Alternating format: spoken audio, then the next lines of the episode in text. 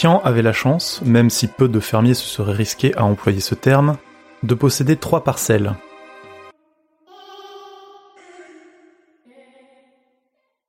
Bonjour, bonsoir et bienvenue dans cet épisode numéro 36 à peu près du roi Steven.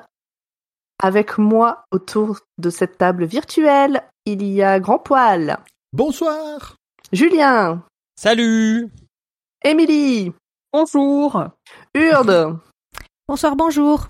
et vous venez de l'entendre, Émeric Bonjour. On est dans une fête foraine Exactement. On se mardi Première sensation Bienvenue à tout le monde. Euh, comment allez-vous ce soir Je peux le faire Eh longtemps. ben, hein. Ça va bien, Pomme, et toi? Tu vas bien? Ça va, j'ai chaud. Ouais. On va pas se plaindre, on a enfin chaud. Ouais, c'est ça. Et moi, dans deux semaines, faire ouin ouin, il fait trop chaud. Non, non, moi J'ai commencé hier à faire. J'ai commencé hier à faire ouais ouais, il fait trop chaud. Mais moi je me plaignais pas par contre quand il faisait 12 degrés la semaine dernière.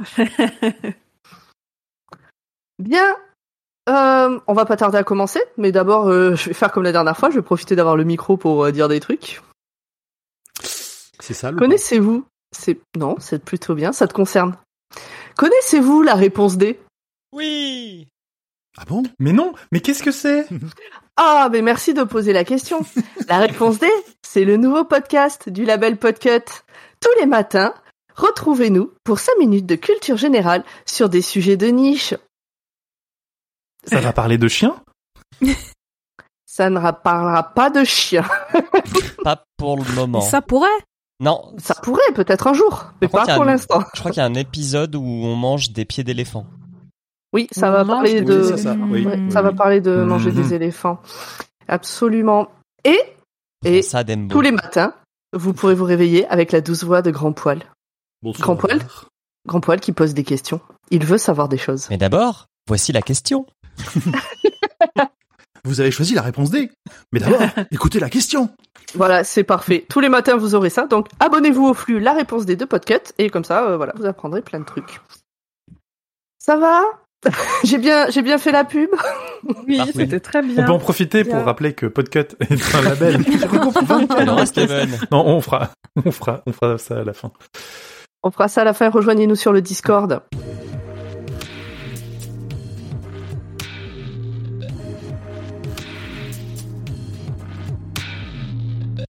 D'abord, nous allons parler de Sofia Cecilia Kalogeropoulos, dite Maria Callas ou La Callas, Ah, qui est une cantatrice grecque, née le 2 décembre 1923 à New York et morte le 16 septembre 1977 à Paris. eh oui. Surnommée la Bible de l'opéra par Leonard Bernstein, la Callas, telle qu'elle est couramment appelée, a bouleversé l'art lyrique du XXe siècle en valorisant l'approche du jeu d'acteur, jusqu'alors relégué au second plan.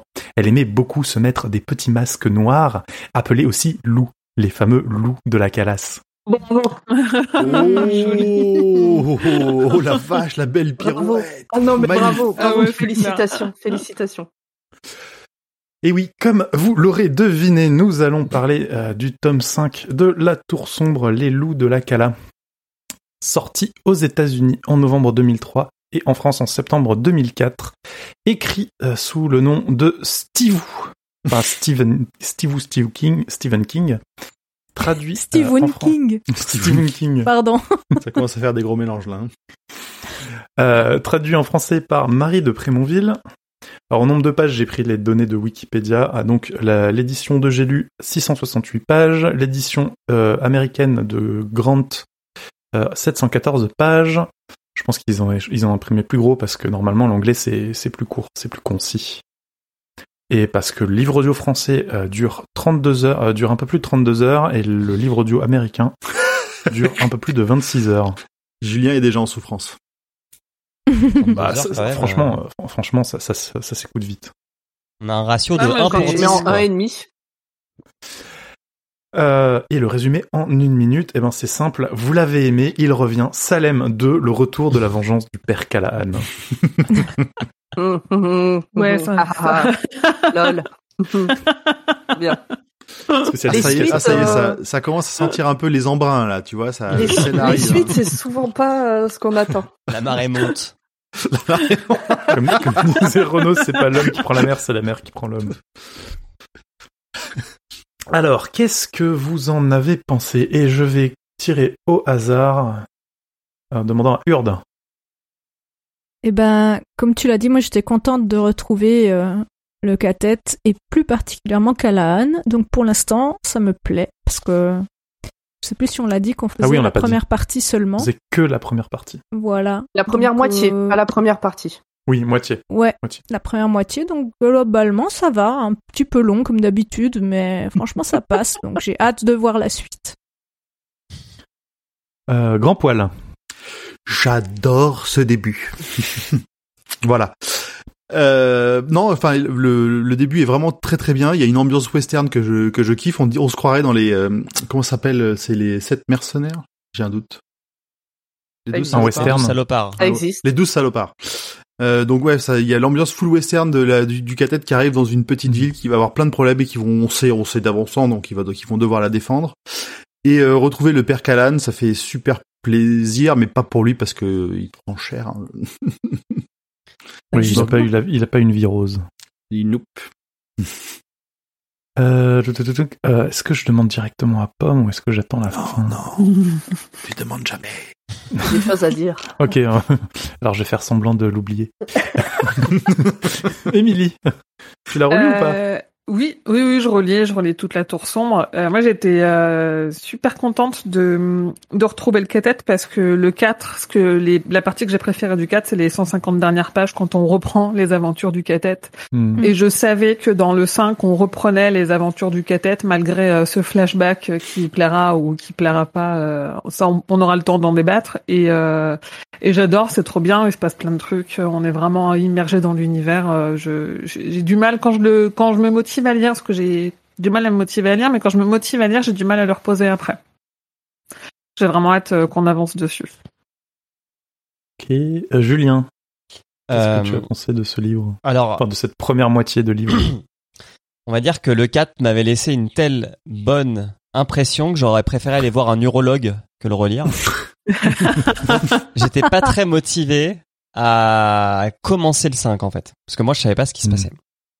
Et je crois que je l'ai défoncé en trois jours, la première. Parce que tu euh, l'as commencé tard, hein.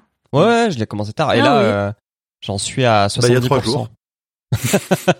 euh, non, je l'ai fini. Enfin, j'avais fini la partie qu'il fallait finir il y a deux jours. Et ouais, je l'ai commencé euh, une semaine avant l'épisode. Hmm. Donc, euh, et j'ai beaucoup aimé. J'ai beaucoup aimé euh, effectivement ce ce nouveau décor euh, très western, euh, enfin western slash, euh, sais pas comment on pourrait dire, euh, pas amish, mais euh, enfin c'est c'est peu. 19e fin 19 fin 19e siècle grosso merdo. Dr. Queen. C'est un western Dr. Queen. Ouais, c'est ça. Avec un robot. Ah oui. Pourquoi pas Ah oui. hein. Et euh, C'est les aventures de Briscoe County Jr. Oui, oui. Avec Bruce J'ai pas Campbell. la ref. j'ai pas la ref non plus. Et Une surtout, j'ai- série télé avec des, des, des, des- de western avec euh, de la technologie avancée à certains moments. Ah.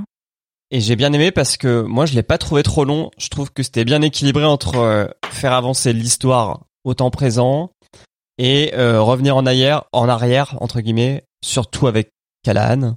Je suis pas sûr Mhm. qu'il y ait d'autres trucs où on revienne en arrière, sauf lui. Mais euh, non, c'était bien. C'était vraiment bien. Et enfin, Pomme, Alors, qu'est-ce que tu en On t'attend, on t'attend, hein. on t'attend avec impatience. Alors. Euh, j'ai adoré le début du bouquin. J'étais trop contente qu'il se passe enfin des choses. Euh, L'aspect western, euh, Dr. Queen, machin, euh, trop bien. Euh, après, on a commencé à partir. euh, En fait, je me suis rendu compte que à cause du 4, ben, l'histoire de l'avancée du cathète vers la tour sombre, j'ai décroché, je m'en fous. Enfin, c'est pas que je m'en fous, mais je suis plus autant à fond dedans que quand je que dans le tome 3. Et en fait, euh, jusqu'à ce qu'on arrive à Callan, je me disais que j'avais envie de lire un peu comme on lit euh, une BD de Lucky Luke. C'est-à-dire que à chaque BD de Lucky Luke, en fait, on s'en fout de l'histoire de fond de Lucky Luke. Ce qui nous intéresse, c'est la nouvelle aventure qui va se passer. Donc là, j'avais envie de savoir euh, les loups de la Cala, c'est quoi cette histoire, euh, l'histoire des jumeaux, machin. J'avais envie qu'on avance dans vraiment l'histoire du bouquin. Il y a quelques voyages Vadash où on avance dans l'histoire de, le- du cathète. Bon, euh, c'est normal. Et là est arrivée l'histoire de Callahan qui m'a mais saoulé. Et j'ai réfléchi à ta question, Émilie, parce que tu m'as demandé si j'avais pas eu à prendre des notes, qu'est-ce que j'en aurais pensé. Et en fait, euh, toute cette. En fait, je l'ai écouté ce coup-là, le bouquin. Je l'ai d'abord écouté et après j'ai relu pour prendre des notes. Et même en l'écoutant, quand j'étais à un moment où j'avais pas à prendre de notes, où j'étais tranquille à l'écouter, vraiment le passage de Callahan m'a gonflé. Pourquoi? J'avais pas, parce que j'avais pas. Enfin, pour l'instant, alors peut-être que je comprendrai plus tard pourquoi il a fait ça, mais pour l'instant, je vois pas l'intérêt d'être revenu en arrière, à part nous faire un truc un peu comme il a fait pour l'adaptation du fléau, genre ah j'ai pensé à une autre fin et je vais la caler quelque part parce que j'ai oublié de la, de la développer dans le bouquin Mais euh, non qu'on a passé. Oh là là Et vraiment cette partie-là, alors peut-être que plus tard dans le bouquin je vais me dire ah bah oui bah c'était pour ça et du coup ça valait le coup. Pour l'instant là où j'en suis à la moitié, je me suis arrêté quasiment euh, là où on devait. Je juste elle me fait chier cette partie. Alors que si ça avait été une nouvelle comme les petites sœurs d'Eluria par exemple, ben peut-être ça m'aurait intéressé de savoir ce qu'il était devenu ce personnage. Mais à ce moment-là, j'en avais rien à foutre. T'avais aimé Salem ou pas? Ouais, ça va. C'est juste, c'est juste là, à ce moment-là, que je... Ouais, tu trouves que c'était mal, euh, enfin que ça ne Eh va ben, pas avec le reste de l'histoire. Ouais. Figurez-vous Ah. que moi aussi, je me suis demandé toi, pourquoi Émeric est-ce qu'il a pas fait un Ah. bouquin à côté avec les aventures, parce que je me suis dit, euh, à la fois, il en raconte énormément, et à la fois, il passe sur des trucs, et je me suis dit, mais euh, il- je pense qu'il avait la matière pour faire au moins une novella ben, je suis d'accord. euh, avec ça, et euh, ça lui aurait permis de d'alléger un peu euh, les loups de la Cala, tout en ayant un truc publié à côté, donc euh, double. Ouais, mais il aurait fallu qu'il fasse euh. soit un spin-off, soit, euh, enfin, qu'il sorte les lecteurs de l'histoire en cours pour pouvoir raconter l'histoire de Callahan. Ah non, non, non, il aurait pu, il aurait pu résumer un peu plus l'histoire de Callahan, puisque de toute façon, euh, il y a des liens entre entre la Tour sombre et les autres romans. Hmm. Il aurait pu carrément faire un faire un, un- un- une un- Une novella. une histoire carrément à, à part pour mieux détailler euh, la vie du du père Callahan qui est complètement, euh, enfin, qui a des aventures assez folles. Ouais. Et euh, en fait, je suis je suis frustré parce que à la fois ça parasite les loups de la Cala, et à la fois j'ai envie d'en apprendre plus sur ce qu'il a sur ce qu'il a vécu. Je suis absolument d'accord avec Emmerich. Tout pareil. Donc euh, je trouve qu'il y a un il y a un peu du gâchis. Dans il en dit ça. trop ou pas assez. Mais sinon, c'est euh, sinon euh, très très très, je suis, enfin, j'ai vraiment accroché au début de, de l'histoire. J'ai, euh, j'ai, j'arrivais pas à arrêter la lecture euh, du livre audio. J'ai, j'ai même dépassé hein, euh, allègrement le la, la moitié euh, quand je me suis euh, quand j'y suis arrivé. euh, Je me suis même pas rendu compte que j'avais écouté euh, deux ou trois heures de plus. euh. Je trouve dur avec l'histoire de Callahan parce que pour le coup, elle est pas euh, si euh, euh, spin-off que ça, quoi. Enfin, il y a quand même pas mal Non, de trucs où est- on t'explique l'univers, euh, les les autoroutes et tout là. Oui, mais comme je dis, je trouve qu'il en dit à la fois euh, trop par rapport à, au fait d'avancer l'histoire du catet et de la tour sombre, et pas assez par rapport à ce que j'ai envie d'apprendre sur, sur les aventures du père Callahan. Et puis, Ça sera, un- ça sera intéressant d'en reparler, euh, enfin de bien enregistrer ce qu'on est en train de se dire là et de voir ce qui se passe dans la deuxième partie et d'en reparler Mm. le mois prochain. Mm. Voir Mais si voilà. ça a servi le récit ou pas. Parce qu'en fait, c'est surtout ça. C'est que là, au stade où vous en êtes de la lecture, euh, pour vous, ça sert à rien, quoi. Moi, clairement, si, si ça avait pas été pour le podcast, j'aurais posé le bouquin au moment de Callahan. Le reste, je l'ai avancé super vite, et ce moment-là, et vraiment, j'ai dû me foutre un coup de pied au cul pour reprendre le Mm. bouquin et reprendre euh, le truc. Je- vraiment, ça me. ok. Ça casse un peu le rythme. On est d'accord. Ah oui, mais c'est euh, le c'est principe de la Comme tour il y a sombre. déjà eu- euh, les mecs. J'ai eu un tome euh, spin-off avant, tu vois, euh, t'arrives à ce spin-off-là où tu dis, euh, bon, euh, stop là, ouais, ça mais va. Julien, t'as vu ce que ça a donné sur le tome 4 Oui, d'accord. Oui, mais c'est le principe de la tour sombre, les mecs qui s'assoient autour du feu et qui palabrent pendant trois heures. Enfin, Hmm. sinon, ce serait pas la tour pas sombre. faux. Puis en plus, Eh ben, du coup, euh, ouais, bah, du coup, la tour sombre, faudrait peut-être revoir le concept. En plus, par rapport au tome 4, c'est, tome 4, c'était genre, on se pose, et vas-y, bouffe mes 600 pages euh, d'histoire de merde, là, Moyen-Âge, tout ça. Là, c'est quand même, je t'en donne un bout, il se passe un peu d'autres choses, je t'en donne un bout, enfin, C'est- vrai que c'est beaucoup mieux géré. c'est mieux géré. a Ça, ça, on peut pas, on peut pas le nier, c'est beaucoup mieux géré. Bah, déjà, c'est pas une sur 600 anecdote. pages. Vas-y, T'as une anecdote vas-y, Émilie. Non, non, je disais, c'est les anecdotes de pommes. en mode, j'ai une anecdote et pouf, ça J'en aurais euh, 30 pages et on est bon, quoi. Ouais, c'est ça. Bah, c'est ça. C'est comme si je faisais des anecdotes de 30 pages au milieu du podcast. Bah, c'est. Et, et qui, a priori, en plus, n'ont rien à voir avec le podcast. Mais non, c'est pas vrai. Bah, écoute, t'en es plus loin. Oui, mais euh, moi, je parle de. Alors, faudra faire gaffe, euh, de, de, pour ceux qui ont lu plus loin, de pas aller plus loin dans la réflexion et tout ça, Ouais. là, pendant cet épisode. Faites Oui, donc oui. attention à ça. Oui, oui. Et à la fin, il voit des morts. Bon, je vous mets un Amande jingle de- et on coup- commence le et du résumé. coup- et du coup, on, et du coup, on a répondu à deux questions d'auditeurs. Merci à Sandra et Et à Hugo. Et Hugo. Hugo. Sandra qui n'a pas du tout, euh, qui n'a pas aimé non plus le passage avec Callahan et, euh, et Hugo Ouais, qui se demandait si on se disait que l'action recommence enfin. Si vous n'êtes pas, Oui, n'en dégoûtez pas les autres. c'est vrai. eh ben putain, on est mal barré. Allez. Emeric, t'as fini ton avis ou pas? Ah oui, complètement. Allez, c'est parti.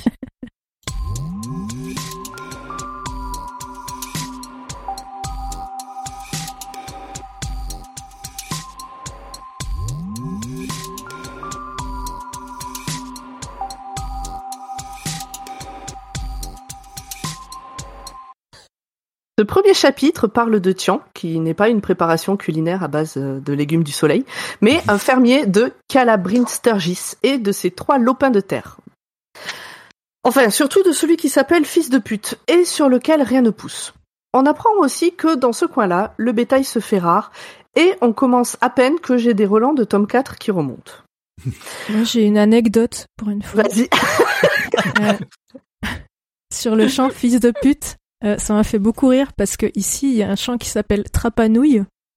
Pourquoi? Parce que du temps du grand-père, il faisait avec les chevaux. Et ben un jour il s'est embourbé et depuis c'est devenu à nouilles. Voilà.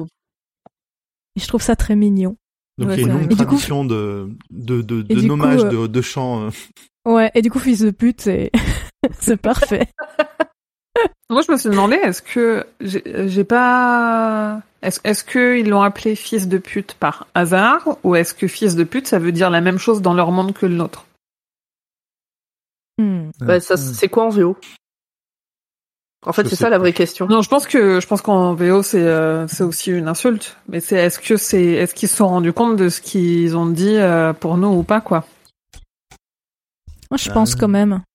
Parce que globalement ça ressemble et l'idée c'est que c'est un chant de merde. Ouais. Oui, c'est le chant à la con, là. Ouais. Des chants que tu dis souvent fils de pute. Donc, sur ce terrain où rien ne pousse, mais où Tian va quand même tenter de faire pousser des trucs, Samuel risque de se blesser. Du coup, il harnage sa sœur pour travailler la terre. Sa sœur, c'est Tia. Elle est très grande et a une déficience mentale. Moi, je vous raconte tout ça, si ça se trouve, on s'en tape, mais comme j'en sais rien, je rentre dans les détails un petit peu. Alors, Tia, on dit qu'elle est crânée. Et en fait, euh, c'est important pour la suite. Donc, je suis contente de l'avoir noté au début euh, de ma prise de notes. Arrive alors un robot, Andy, le genre C3PO mais en pas pareil. On comprend que Tia n'a pas toujours été comme ça. Il s'est passé quelque chose dans son enfance, mais on ne sait pas encore quoi. Le robot salue tout le monde et dit son horoscope à Tian. Alors, Tia et Tian, hein, faites attention, c'est pas le même, euh, pas la même personne. Donc le robot dit, c'est la pleine lune, la lune est rouge, celle qu'on appelait dans l'entre-deux-mondes la lune chasseresse, en tout cas. Un ami va vous rendre visite, les affaires vont prospérer, vous aurez deux idées, une bonne et une mauvaise. Tiens, ce qu'il veut savoir surtout, c'est si les loups, avec une majuscule loup, de la Cala, arrivent de tonnes foudre. Et oui, ils arrivent.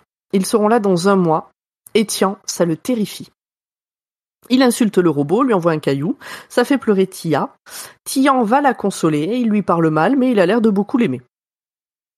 Andy continue son horoscope. Il voit des pièces brillantes et une belle dame sombre. Moi, ça m'arrange parce que c'est elle que j'attends, personnellement, la belle dame sombre.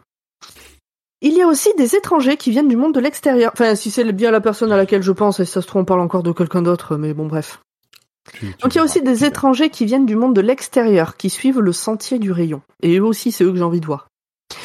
Mm. Tian et Tia rentrent chez eux manger des patates. Et Andy va voir le vieux, avec une majuscule vieux. Avec, ben, pour lui raconter l'horoscope et les étrangers. Quand Zalia, la femme de Tian, les voit arriver, elle comprend de suite qu'il y a un problème. Tian lui explique que les loups arrivent. Et c'est un drame, parce qu'ils embarquent des enfants, et pas n'importe lesquels. Des jumeaux uniquement, et plus précisément un seul de chaque duo de jumeaux. Celui qui est embarqué devient un crâné, si j'ai bien compris, comme la jumelle de Mhm. Tian et le jumeau de Zalia. Donc euh, Tia, c'est la jumelle de Tian. Eux, ils ont cinq enfants, dont deux fois des jumeaux. D'ailleurs, dans la région, c'est extrêmement rare que les enfants ne naissent que par un. Le choix de l'enfant qui est embarqué est totalement aléatoire. Du temps du grand-père, c'était déjà comme ça, mais du temps de son grand-père à lui, ça ne l'était pas. Tian en a marre. Il va réunir tous les habitants de la contrée pour les convaincre de dire non. Zalia a peur, mais elle sait que Tian est très intelligent, puisqu'il sait même écrire son nom et compter. Comme Franklin. Ouais, c'est pas très, Ouais. c'est pas très comme Franklin. C'est c'est clair qu'on on Et retrouve un peu l'ambiance euh, l'ambiance un peu dégénérée du euh, de l'entre-deux mondes et de Et de Mégis. et de Mégis euh, et surtout qu'on alors on l'apprendra un peu plus tard c'est que ça signifie pas grand chose pour pour nous et pour eux non plus au final que que ça se passait différemment du temps de son arrière arrière grand-père en fait parce que le temps étant euh, plutôt euh, plutôt chelou euh, depuis euh, depuis un moment ils savent vraiment pas depuis combien de temps ça ça dure ces ces enlèvements d'enfants Nous voilà maintenant dans la salle du conseil. Il n'y a que des hommes et aucun crâné. Par contre, on retrouve un peu toutes les tranches de population. Les riches rancheros, les bouseux, les mystiques. Tian veut résister aux loups. Les manies, donc qui sont les mystiques, proposent de buter tous les gamins susceptibles d'être pris pour que les loups repartent bredouilles et peut-être ne reviennent jamais. Ils se prennent un veto de tout le monde. Alors les manis, ils sont, ouais, ils ont pas l'air très, euh, ils, surtout ils, ils se justifient en citant des passages de l'Ancien Testament. Donc euh, c'est des mystiques. Enfin, ça a l'air d'être une branche un peu extrême de, du, du catholicisme qui aurait- dégénéré chez eux parce qu'ils ont aussi des versions de, de l'homme Jésus qui apparaîtront plus tard, euh, qui sont euh, plus soft. Tian veut résister aux loups. En fait, euh, là on est en caméra, je vois qu'Emilie est en train de lire le bouquin. Non, je suis en fait, je suis en train de chercher dans Concordance. Je suis en train de chercher dans Concordance euh, la mention de fils de pute et je l'ai trouvé, donc j'aurai peut-être la réponse à ma question. D'accord. Bah, tu nous Euh, la diras, hein. À vous, Eh les oui. studios. Donc, euh, suite au veto que se prennent les manies, un autre propose de partir et de revenir, alors avec les gamins, hein, et de revenir après le passage des loups. Mais pour aller où? Et surtout, si c'est pour tout retrouver cramé, c'est pas la peine. Un des riches prend la parole pour essayer d'appeler à la raison. Alors à ce moment-là, j'ai pris quasiment aucun nom parce que je pensais qu'on s'en foutait, et puis ils reviendront plus tard, mais je pense que c'est pas très grave de pas avoir noté les noms. Les loups prennent un jumeau sur deux entre 3 ans et la puberté. S'ils résistent, ils pourraient tuer tout le monde. Tian rappelle que la personne qui vient de parler a des enfants qui sont trop grands pour être en danger et surtout qu'il n'a aucun jumeau. Donc il n'est pas concerné par le problème. La foule s'énerve contre le riche. Tian rappelle aussi que cela ne fait que six générations, que ça a lieu une fois par génération. Ce n'est donc pas une fatalité. Les gens présents sont au taquet. Mais un autre des riches, pas concerné par le problème non plus, mais avec beaucoup de charisme, demande à tout le monde de se calmer et d'arrêter de dire des conneries. Finalement, leurs enfants ne sont qu'une récolte comme une autre. Écoutez-le Je fais l'ambiance. C'est riche. en plus, ceux qui sont enlevés reviennent. Alors bon, certes, ils n'ont plus rien de ce qui faisait d'eux des humains, mais bon, euh, bon bah ils reviennent quoi. D'ailleurs, à ce moment-là, je vous propose de faire une pause et vous avez 4 heures pour répondre à la question qu'est-ce qu'on leur a appris qui faisait d'eux des humains? Bah, je me suis demandé, enfin, je me suis dit qu'on saurait dans la deuxième partie, mais Peut-être. On Euh, verra. J'en sais toujours rien, mais à mon avis, on leur a pris euh, leur âme. Alors moi, moi c'était ouais voilà c'était plus l'aspect philosophique de tu vois Mm. euh, Mm. qu'est-ce qui fait que c'était des humains et que ça, ça n'en est plus et qu'est-ce qu'ils sont du coup euh, s'ils ne sont plus des humains. Et Donc, là, sur on a, ce- on a clairement une, voterai. une- une opposition entre la, on va dire, la raison pure et la sécurité du côté du d'Overholzer, le, le, le, le gros, le, le gros fermier, comme ils disent, et euh, Tian qui est plutôt sur l'argument du cœur et qui veut se défendre, quoi. Alors, je vais Ouais. préciser parce que je me suis posé la question tout le long euh, du truc. Euh, Overholzer est souvent appelé le gros fermier. Moi, je l'ai jamais mis parce que je pensais que c'était euh, grossophobe en fait. euh, que c'était. euh, ah c'est non, le c'est gros celui qui a beaucoup de Et En terre. fait, non, c'est le gros dans le sens euh, qui a beaucoup de terre. euh, voilà. Ah ouais, en français, ouais, et, euh, ouais. Et en français, ça et, et en plus en ayant lu quand même quelques King maintenant, je, je Mm. comprenais pas d'où ça sortait dans sa Hmm. dans ses descriptions parce que c'est pas les gens qui l'appellent comme ça, c'est vraiment le narrateur donc King. Mm. Et j'avais posé la question et euh, suite à un débat, euh, voilà. Eh non, c'est le plus Donc, gros sachez-le. propriétaire terrien. Voilà. Si on l'appelle le gros fermier, c'est pas euh, voilà, c'est pas euh, une discrimination physique euh, la manière de le dire. Donc sur ce, un vieux se met à gueuler au fond de la salle. Alors en fait, il est pas si vieux que ça, mais il paraît très âgé. Il a une croix gravée sur le front, il n'a pas l'accent du coin, et pourtant il est d'ici. Tian se demande s'il ne vient pas d'un de ces autres mondes dont parlent les manies. Le vieux, avec une majuscule, est celui qui a amené la croyance en l'homme Jésus. Alors après, en lisant, je me suis demandé si c'était vraiment lui. Mais euh, à ce moment-là, c'est ce que j'avais compris. Et donc, il Qui avait s'appelle... amené l'homme Jésus, c'est ça? Ouais. Ouais, Oui, mais si, non, en fait, euh, c'est... enfin, euh, Si, il me semble, hein. C'est dans la n'avait pas deuxième. répandu chez eux. Dans la deuxième partie, on en sait un peu plus là-dessus. Bon, ok. Ok. Et donc, il s'appelle le père Callahan. Et au moment où j'ai écrit ça, je n'avais absolument pas fait de lien avec Salem. Alors qu'il le lâche comme un gros cliffhanger. Hein. C'est en tu fin nous as posé la question tout, en euh, mode, euh, on, on connaît le père Callahan Je crois que je te l'ai posé qu'à toi. Bam Je crois que je te l'ai posé qu'à toi. Après, si, Ah, si t'as faké que t'as Euh, pas non. lu le livre et que t'as fait que lire, que regarder le film, vu qu'il est peu présent, ça se tient. Ouais, sauf que le bouquin, je l'ai résumé, Ah oui. donc euh, je... Donc c'est le père Callahan. Il s'énerve, il n'en a rien à secouer que celui qui était en train de parler soit un riche ou pas, ni que personne ne lui ait donné la parole, parce que c'est très codifié la manière dont ça fonctionne, hein, ces, ces réunions. Plume. Ça doit être Il dégueulasse. harangue... d'ailleurs. c'est pas très Covid-friendly. Covid, ouais. Il harangue la foule en leur disant que ce sont des lâches, des chiens, ces mots, des mots pour les motiver, quoi, hein, comme, comme on sait faire. Pour lui, il n'y a qu'un seul moyen, embaucher des mercenaires, et justement, Lucky Luke n'est pas loin. Enfin, trois pistoleros et un apprenti. La foule n'y croit pas, les pistoleros ont disparu en même temps que Gilead il y a mille ans. Du coup, c'est qui rentre en plan? Bah c'est hot. En fait, vu qu'ils sont 4, 5, j'aurais plutôt dit les Dalton. Oui, mais bon. Il y a aussi... Il y a aussi une histoire de ne pas pouvoir les payer. Mais d'un, les pistoleros ne bossent pas contre de l'argent. Et de deux, sous le plancher de son église, le père Callahan cache une chose dont il a envie de se débarrasser depuis qu'il est arrivé là, après s'être enfui d'une ville nommée Jérusalem Slot. Et il pense Alors, aussi que c'est Vous emballez chose qui pas, hein, intéressera un numéro de Penthouse. forcément les pistoleros. hein. Qu'est-ce que tu dis, Emric Je dis vous emballez pas ce qu'il cache, euh, c'est juste un exemplaire de Playboy, il a honte, c'est tout. C'est collector dans ce monde-là. Oui, Ah oui, le papier, alors du papier glacé. en c'est ça. Genre une feuille, c'est waouh. Grand poil, c'est à toi. Première. Alors, en fait, avant de ça, avant ça, je voulais juste revenir sur un truc. Dans ce, dans cette partie-là, on va avoir un peu plus de de, de, de, de- de détails sur la timeline de ce qui s'est passé. Euh, donc là, ils vont reconfirmer que ça fait en gros six générations que les loups viennent, alors que la Kala existe depuis plus de mille ans. Alors, là où certains disent qu'ils ont toujours, ils ont connu que ça, que c'est euh, qu'il y a toujours eu ces enlèvements à, la- à la à la Kala.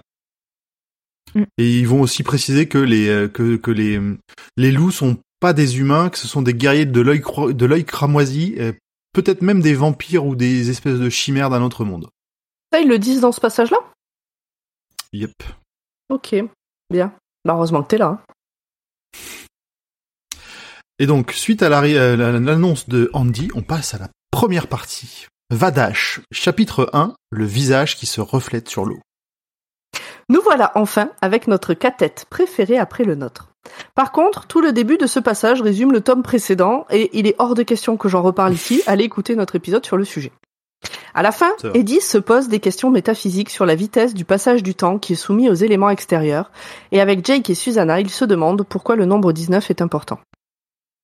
Alors, ils, ils vont réfléchir au fait que ce, ce chiffre-là, c'est incrusté par petites touches un peu partout dans leur vie, et on va avoir plusieurs exemples, notamment à le nom d'un bar qui s'appellerait le bar 19. euh, ils prennent l'habitude de ramener leur fagot de bois, mais toujours par 19 branches. Enfin, c'est c'est vraiment quelque chose qui s'est insinué, euh, insinué sournoisement, Ils deviennent un peu zinzin quand même. Hein. peut-être. On, on est d'accord Ouais, que normalement, Ouais, euh, c'est la dysenterie.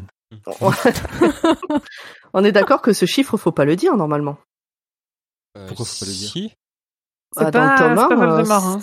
Dans le tome 1, euh, si tu le dis, si tu y penses, tu meurs quand même. hein. Non, il y, avait qu'une personne qui devait pas C'était le dire. qu'une personne parce qu'elle avait Mm. été euh, hypnotisée par, euh, par Mm. Flag. Euh, Ah, bah, moi, j'ai- moi, ouais. Moi, retenu ça. Vous allez voir, je le dis très peu dans cet épisode. bon alors, ils marchent dans la forêt. Ils n'ont pas énormément de choses à manger. À force de papoter, ils se sont rendus compte qu'il y avait beaucoup de similitudes entre le monde de Roland et euh, celui des trois autres. Des chansons, des contes, l'homme Jésus, etc. Le chiffre donc dont on parle depuis tout à l'heure, c'est aussi taper l'incruste dans leur vie, comme disait Grand Poil. Il est partout, et même dans les branches des arbres. Quand Roland explique à Jake qu'il a le Shining, Jake ne comprend pas ce que c'est. Allez écouter notre épisode sur Shining. Et Roland décide qu'il comprendra par lui-même en temps voulu, et évidemment, il n'eût pas fallu attendre longtemps. Alors ça papote du bon vieux temps à New York quand Jake explique à l'équipe que des gens étaient en train de l'observer pendant qu'il ramassait des baies.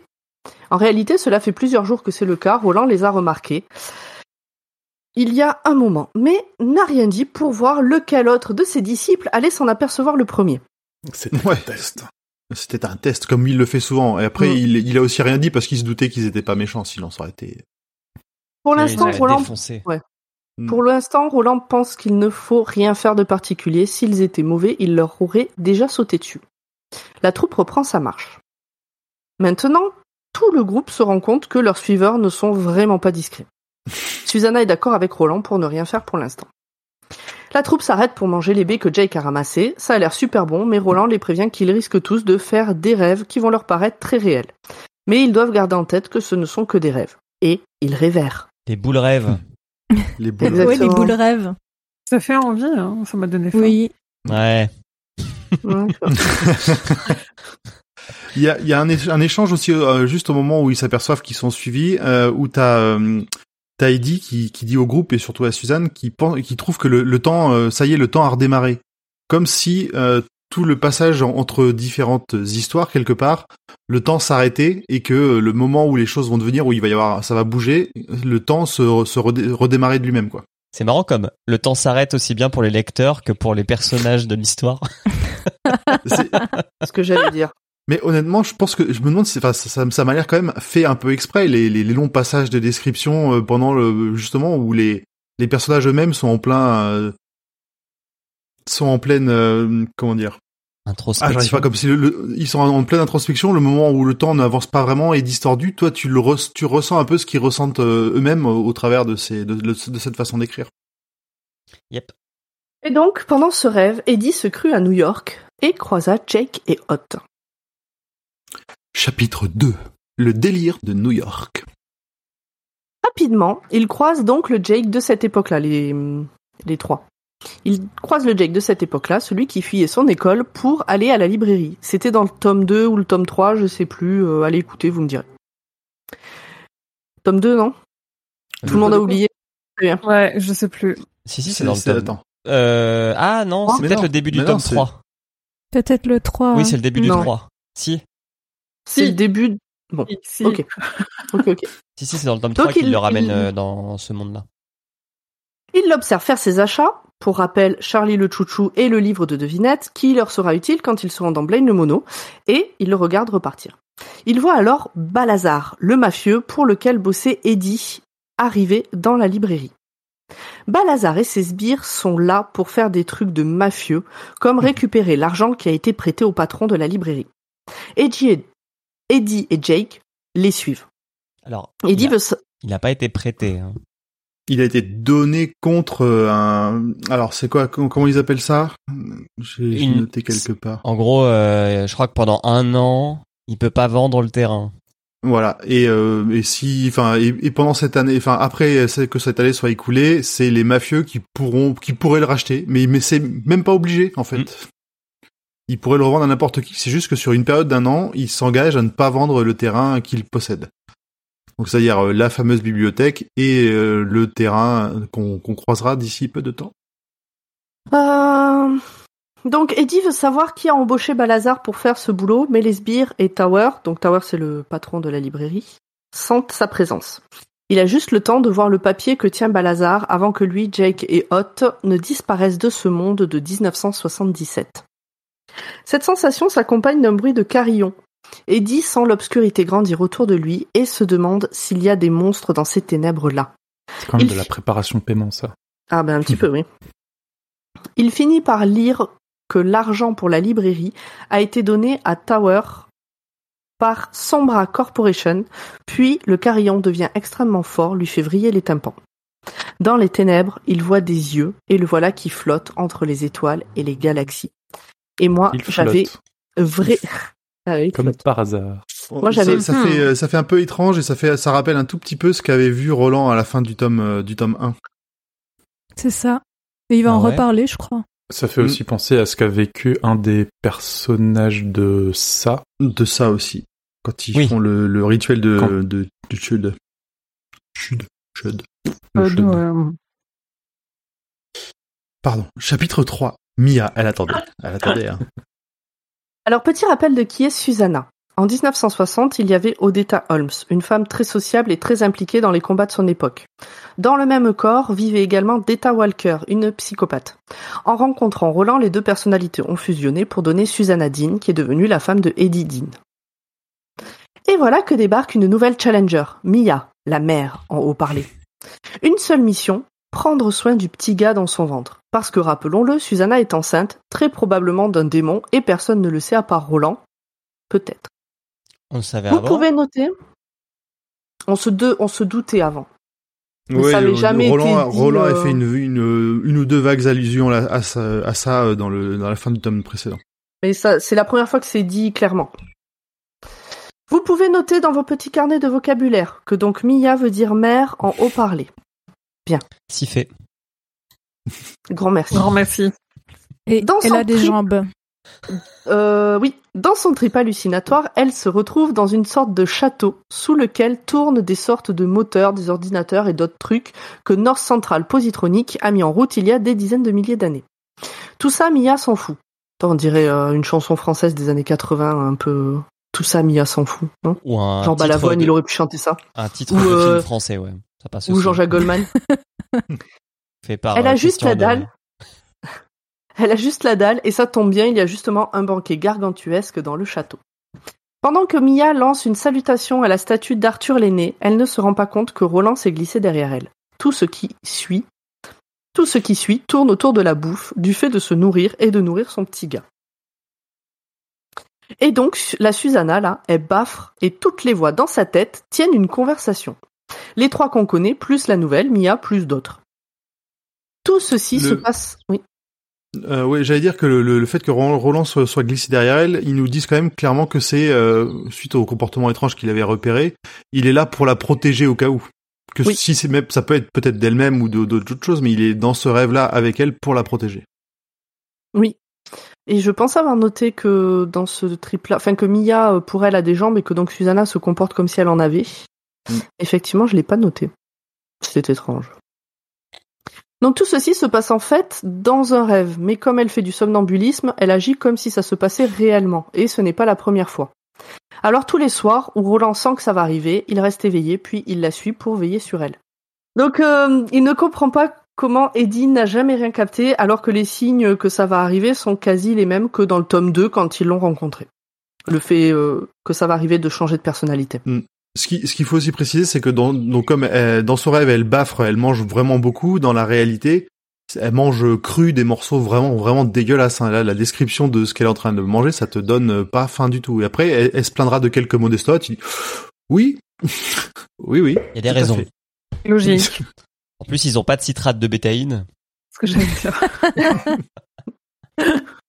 Pendant que Roland la suit, il écoute aussi un peu de loin la discussion des gens qui les suivent. Ils sont vraiment vraiment pas discrets.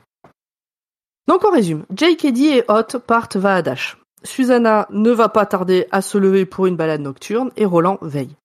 Que veut dire Vaadash Bon, on le saura sûrement plus tard, hein, mais à ce moment-là. euh. Et plus tard, c'est maintenant.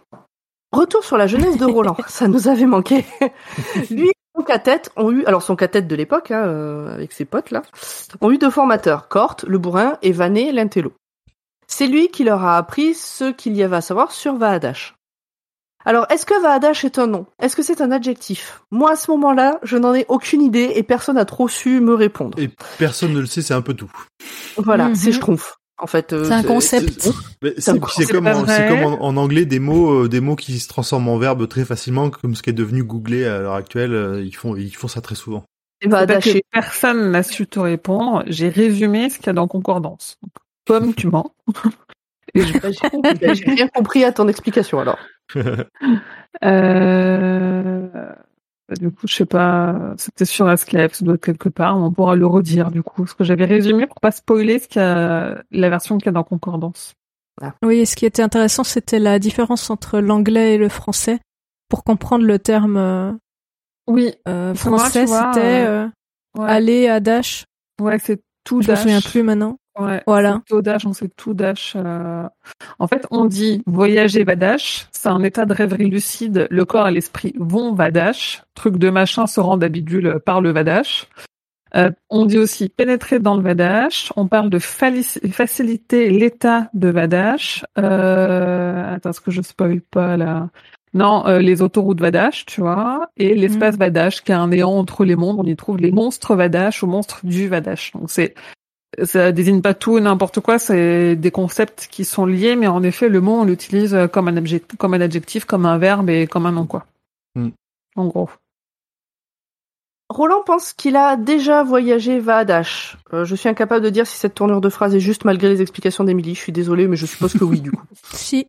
Et donc, il pense avoir voyagé Vadash grâce au cristal rose. Donc, confère nos deux épisodes sur le tome 4.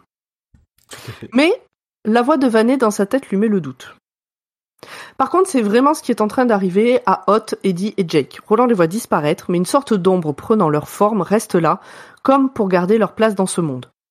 Mais c'est super risqué d'aller Vadash, il pourrait ne pas revenir.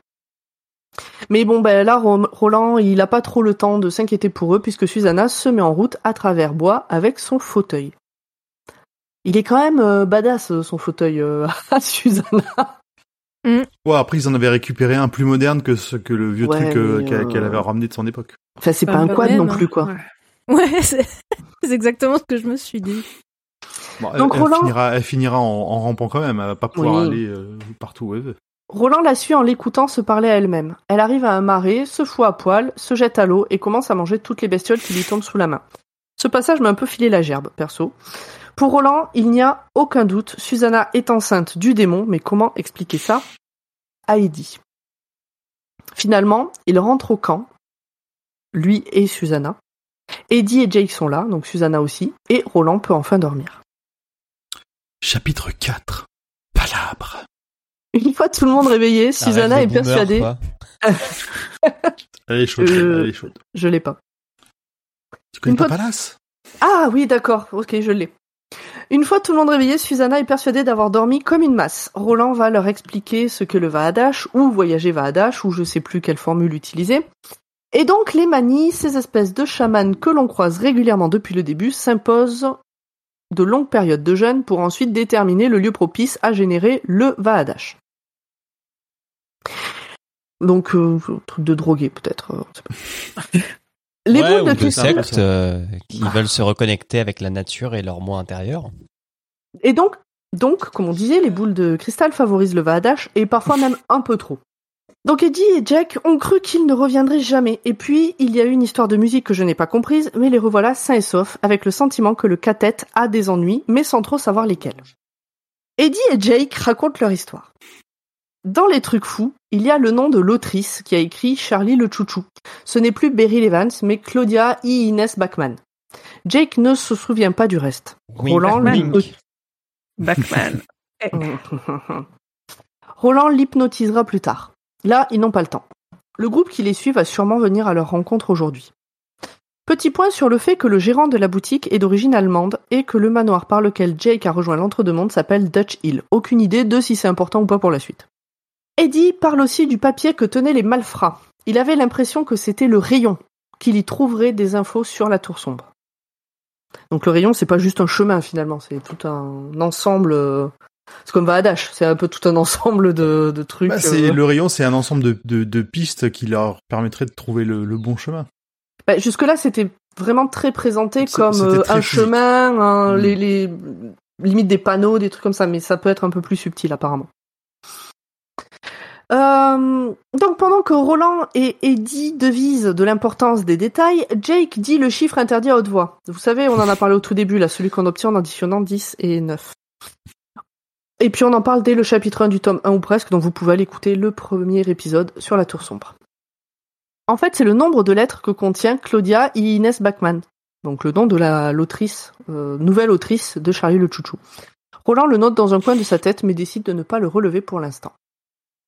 On découvre que Roland a des tendances libertariennes, puisqu'il rêve de la mort de tous les hommes de loi et que Calvin Tower, le propriétaire de la librairie, est aussi le proprio du terrain vague sur lequel Jake a fait son bad trip dans le tome 2, celui sur lequel il y a la rose qui se trouve dans la baie de la Tortue. Ou C'était pas un bad trip, il a kiffé ce qu'il a eu avec la rose. Ah pardon, mais euh, moi je me souviens qu'à la lecture, je me suis dit que ce gamin, il, ça allait pas. hein. Ouais, non, Bon, le passage de la rose, euh, trop. il a kiffé. Moi, ça m'inquiète un peu tout ça, mais bon. Mais je sais que je n'ai pas le, le même rapport à cette rose que vous. Je, je l'ai évoqué l'autre jour Mhm. et Ouais. Émilie a pas compris pourquoi je disais que c'était inquiétant une rose et euh, non, moi je m'en méfie de cette saloperie, hein, vraiment. Et euh, et pas pour euh, comment dire, pas pour râler contre le bouquin ou quoi. Vraiment dans la manière dont je lis le bouquin, la rose, j'arrive pas à voir ça comme un truc merveilleux. C'est pour moi c'est Ah ouais. des, des trucs noirs de, du bouquin. J'ai pas, compris pourquoi tu l'as trouvée inquiétante, j'ai pas compris pourquoi tu l'insultais. inquiétante à la limite, je veux bien, mais euh, mais c'était un- côté très euh, presque comme si c'était quelque chose de maudit ou forcément c'est ça, d'un- de quelque chose de très négatif et c'est pas forcément à ce stade de la lecture, je le vois pas comme ça, tu vois, c'est pour moi c'est Ah un bah, grand hum. mystère et ils en sont attirés plus comme un truc euh, mystique positif que négatif pour moi. Ouais, ah oui, que eux le voient comme ça, oui. Mais Oui, moi, ma lecture, je me dis euh, non, faut, ça va pas, il se trompe. OK. Bon, après, peut-être que moi, ah, peut-être que c'est moi qui me trompe, mais c'est mon ressenti. euh, à Oui, c'est ton ressenti, lecture. ouais, y a beaucoup de Absolument. de se tromper, euh, ouais. Du coup, j'ai des jolies roses rouges, rouges dans le jardin et je les vois plus que de la même manière. mais bon. Donc, euh, je sais plus où j'en suis, tome 2. Euh, tac. Oui, donc, comme je vous disais, euh, la rose, donc, qui est euh, dans le terrain euh, de la baie de la Tortue, Tortue qui se trouve être le gardien à l'autre bout du rayon qu'ils suivent. Et là, j'ai envie de mettre une musique épique à ce moment-là. Je trouve que ça irait très bien dans le bouquin par rapport à ce qu'ils sont en train de se raconter. Et donc, Sombra Corp a acheté ce terrain pour garder la rose à sa place en attendant d'avoir le droit de l'approcher. Il est fort probable qu'il y ait une porte au nom de Sombra Corp dans Manhattan qui mène à l'entre-deux-mondes. Euh, j'ai pas retenu le nom du patron de Sombra Corp, mais il y a 34 moins 15 lettres dans son nom et prénom. Encore. Calvin Tower est donc très certainement le gardien de la rose sans le savoir, et c'est peut-être même une histoire de famille. Donc ce, ce serait des gardiens euh, de descendants en descendants. Jake Mhm. est dit non c'est dit. Jake dit qu'il est le dernier de sa lignée parce qu'il n'a pas d'alliance. Alors on va mettre cette naïveté sur le compte de son âge et sur le fait que même de nos jours, beaucoup trop d'hommes pensent que la contraception est une affaire de femmes. Mais ce n'est pas le sujet ici. Même si c'est inconscient, il est sûr que Calvin Tower protège la rose qui se situe sur le lot euh, 298, numéro donc 18 plus 1, dans la baie de la Tortue, puisqu'il vaut plusieurs millions de dollars et que le livreur est dans une dèche totale. Le libraire. Le libraire. Absolument. Et J'étais en train de me dire, mais de quel livreur il s'agit? Non, bah écoute, euh, il a tellement besoin d'argent qu'il fait, euh, il fait Uber sur le Deliveroo sur le sur le côté là. euh. J'ai chaud. Alors on note que Hot semble apprendre à parler, mais Susanna pense que c'est peut-être juste une impression. Cette dernière propose de racheter le terrain pour être peinard. Elle, elle est pétée de thunes, enfin en tout cas elle l'était. Donc il va falloir qu'il retrouve une porte qui les ramène en 64, époque où Susanna a disparu. Susanna va devoir redevenir Odetta et convaincre son gestionnaire de lâcher la, euh, de lâcher la maille. Ensuite, il faudra trouver une porte pour aller en 77, acheter le terrain de la rose. Facile, jusque-là. Sauf que non. Roland les calme tout de suite. On ne trouve pas des portes comme on trouve des gares dans leur monde. C'est à ce moment-là qu'arrive un bonhomme qui a peut-être une solution à leur problème. Il a une croix gravée sur le front et il vient de leur monde.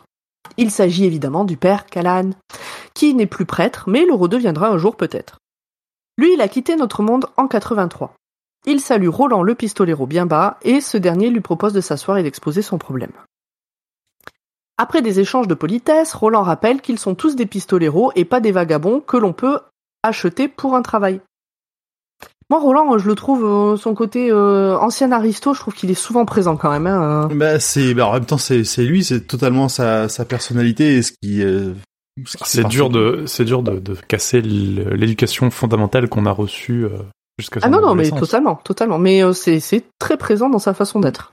Et on, on, on le- enfin, c'est encore plus vrai quand il, euh, quand il doit être euh, dans des, comment dire, dans des réunions publiques et on le verra plus tard qu'il, euh, qu'il sait, je sais pas si on peut dire qu'il sait jouer un rôle, mais en tout cas, il, ça fait partie même de sa nature. C'est pas qu'une question d'éducation. Il fait ça tellement naturellement que vraiment c'est, c'est lui. C'est pas juste quelque chose qu'il fait pour s'attirer les bonnes grâces des gens. lui la tête.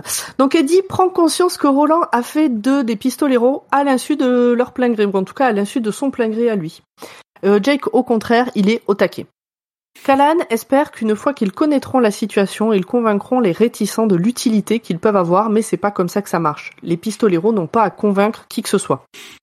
Callahan propose que les hésitants de son groupe les rencontrent pour papoter et qu'ils seront peut-être convaincus juste avec ça. Que les que ses copains seront convaincus, pas les pistoleros. Et il aborde Le- le- alors, oui, Il y a juste un petit moment où t'as le, où justement t'as, t'as Roland qui dit à Callan qu'ils ne font qu'un, qu'ils ne font qu'un, et il y a Eddie qui a l'air un peu, euh, comment dire, qui est un peu mal à l'aise d'être un peu en- emprisonné comme ça à la coupe des pistoleros. Là, c'est ça, il prend conscience qu'il est devenu un pistolero, mais qu'on lui a jamais demandé son avis, en fait. Mm. Qu'il a été un peu embrigadé euh, malgré lui. Tu veux dire comme nous avec le podcast? Exactement. Ouais. Tu es notre Roland Julien. L'espèce d'aristo. Je vais me couper des bouts de doigts.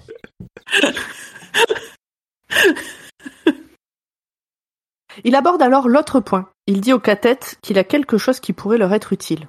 Va à Dash. Alors du coup, moi, à ce moment-là, je me dis que c'est peut-être un objet ou un pouvoir. Qu'il a, euh, va à Dash. Il le présente comme ça. Je l'ai, re- je l'ai presque recopié mot à mot. En Ça- fait, Callahan, ça, Oui. ça me fait penser à va à Dash, va, va super loin, va, va Mm. loin. Mais je pense que c'est un peu pour ça qu'ils l'ont traduit comme ça. euh. Bah, tout En Dash va à Dash, ouais.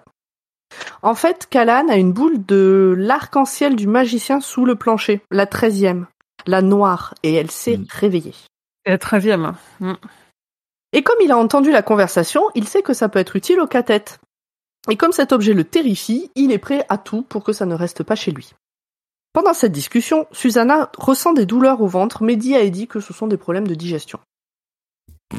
Petit bilan rapide entre membres du catet. Tout le monde pense que Callahan est honnête. Jack, Jake, relève que Callahan et la Cala, ça sonne pareil, mais Susanna pense que c'est une coïncidence, et Roland s'énerve parce qu'il perd du temps en blabla. Ah, lui aussi. T'es vraiment notre Roland.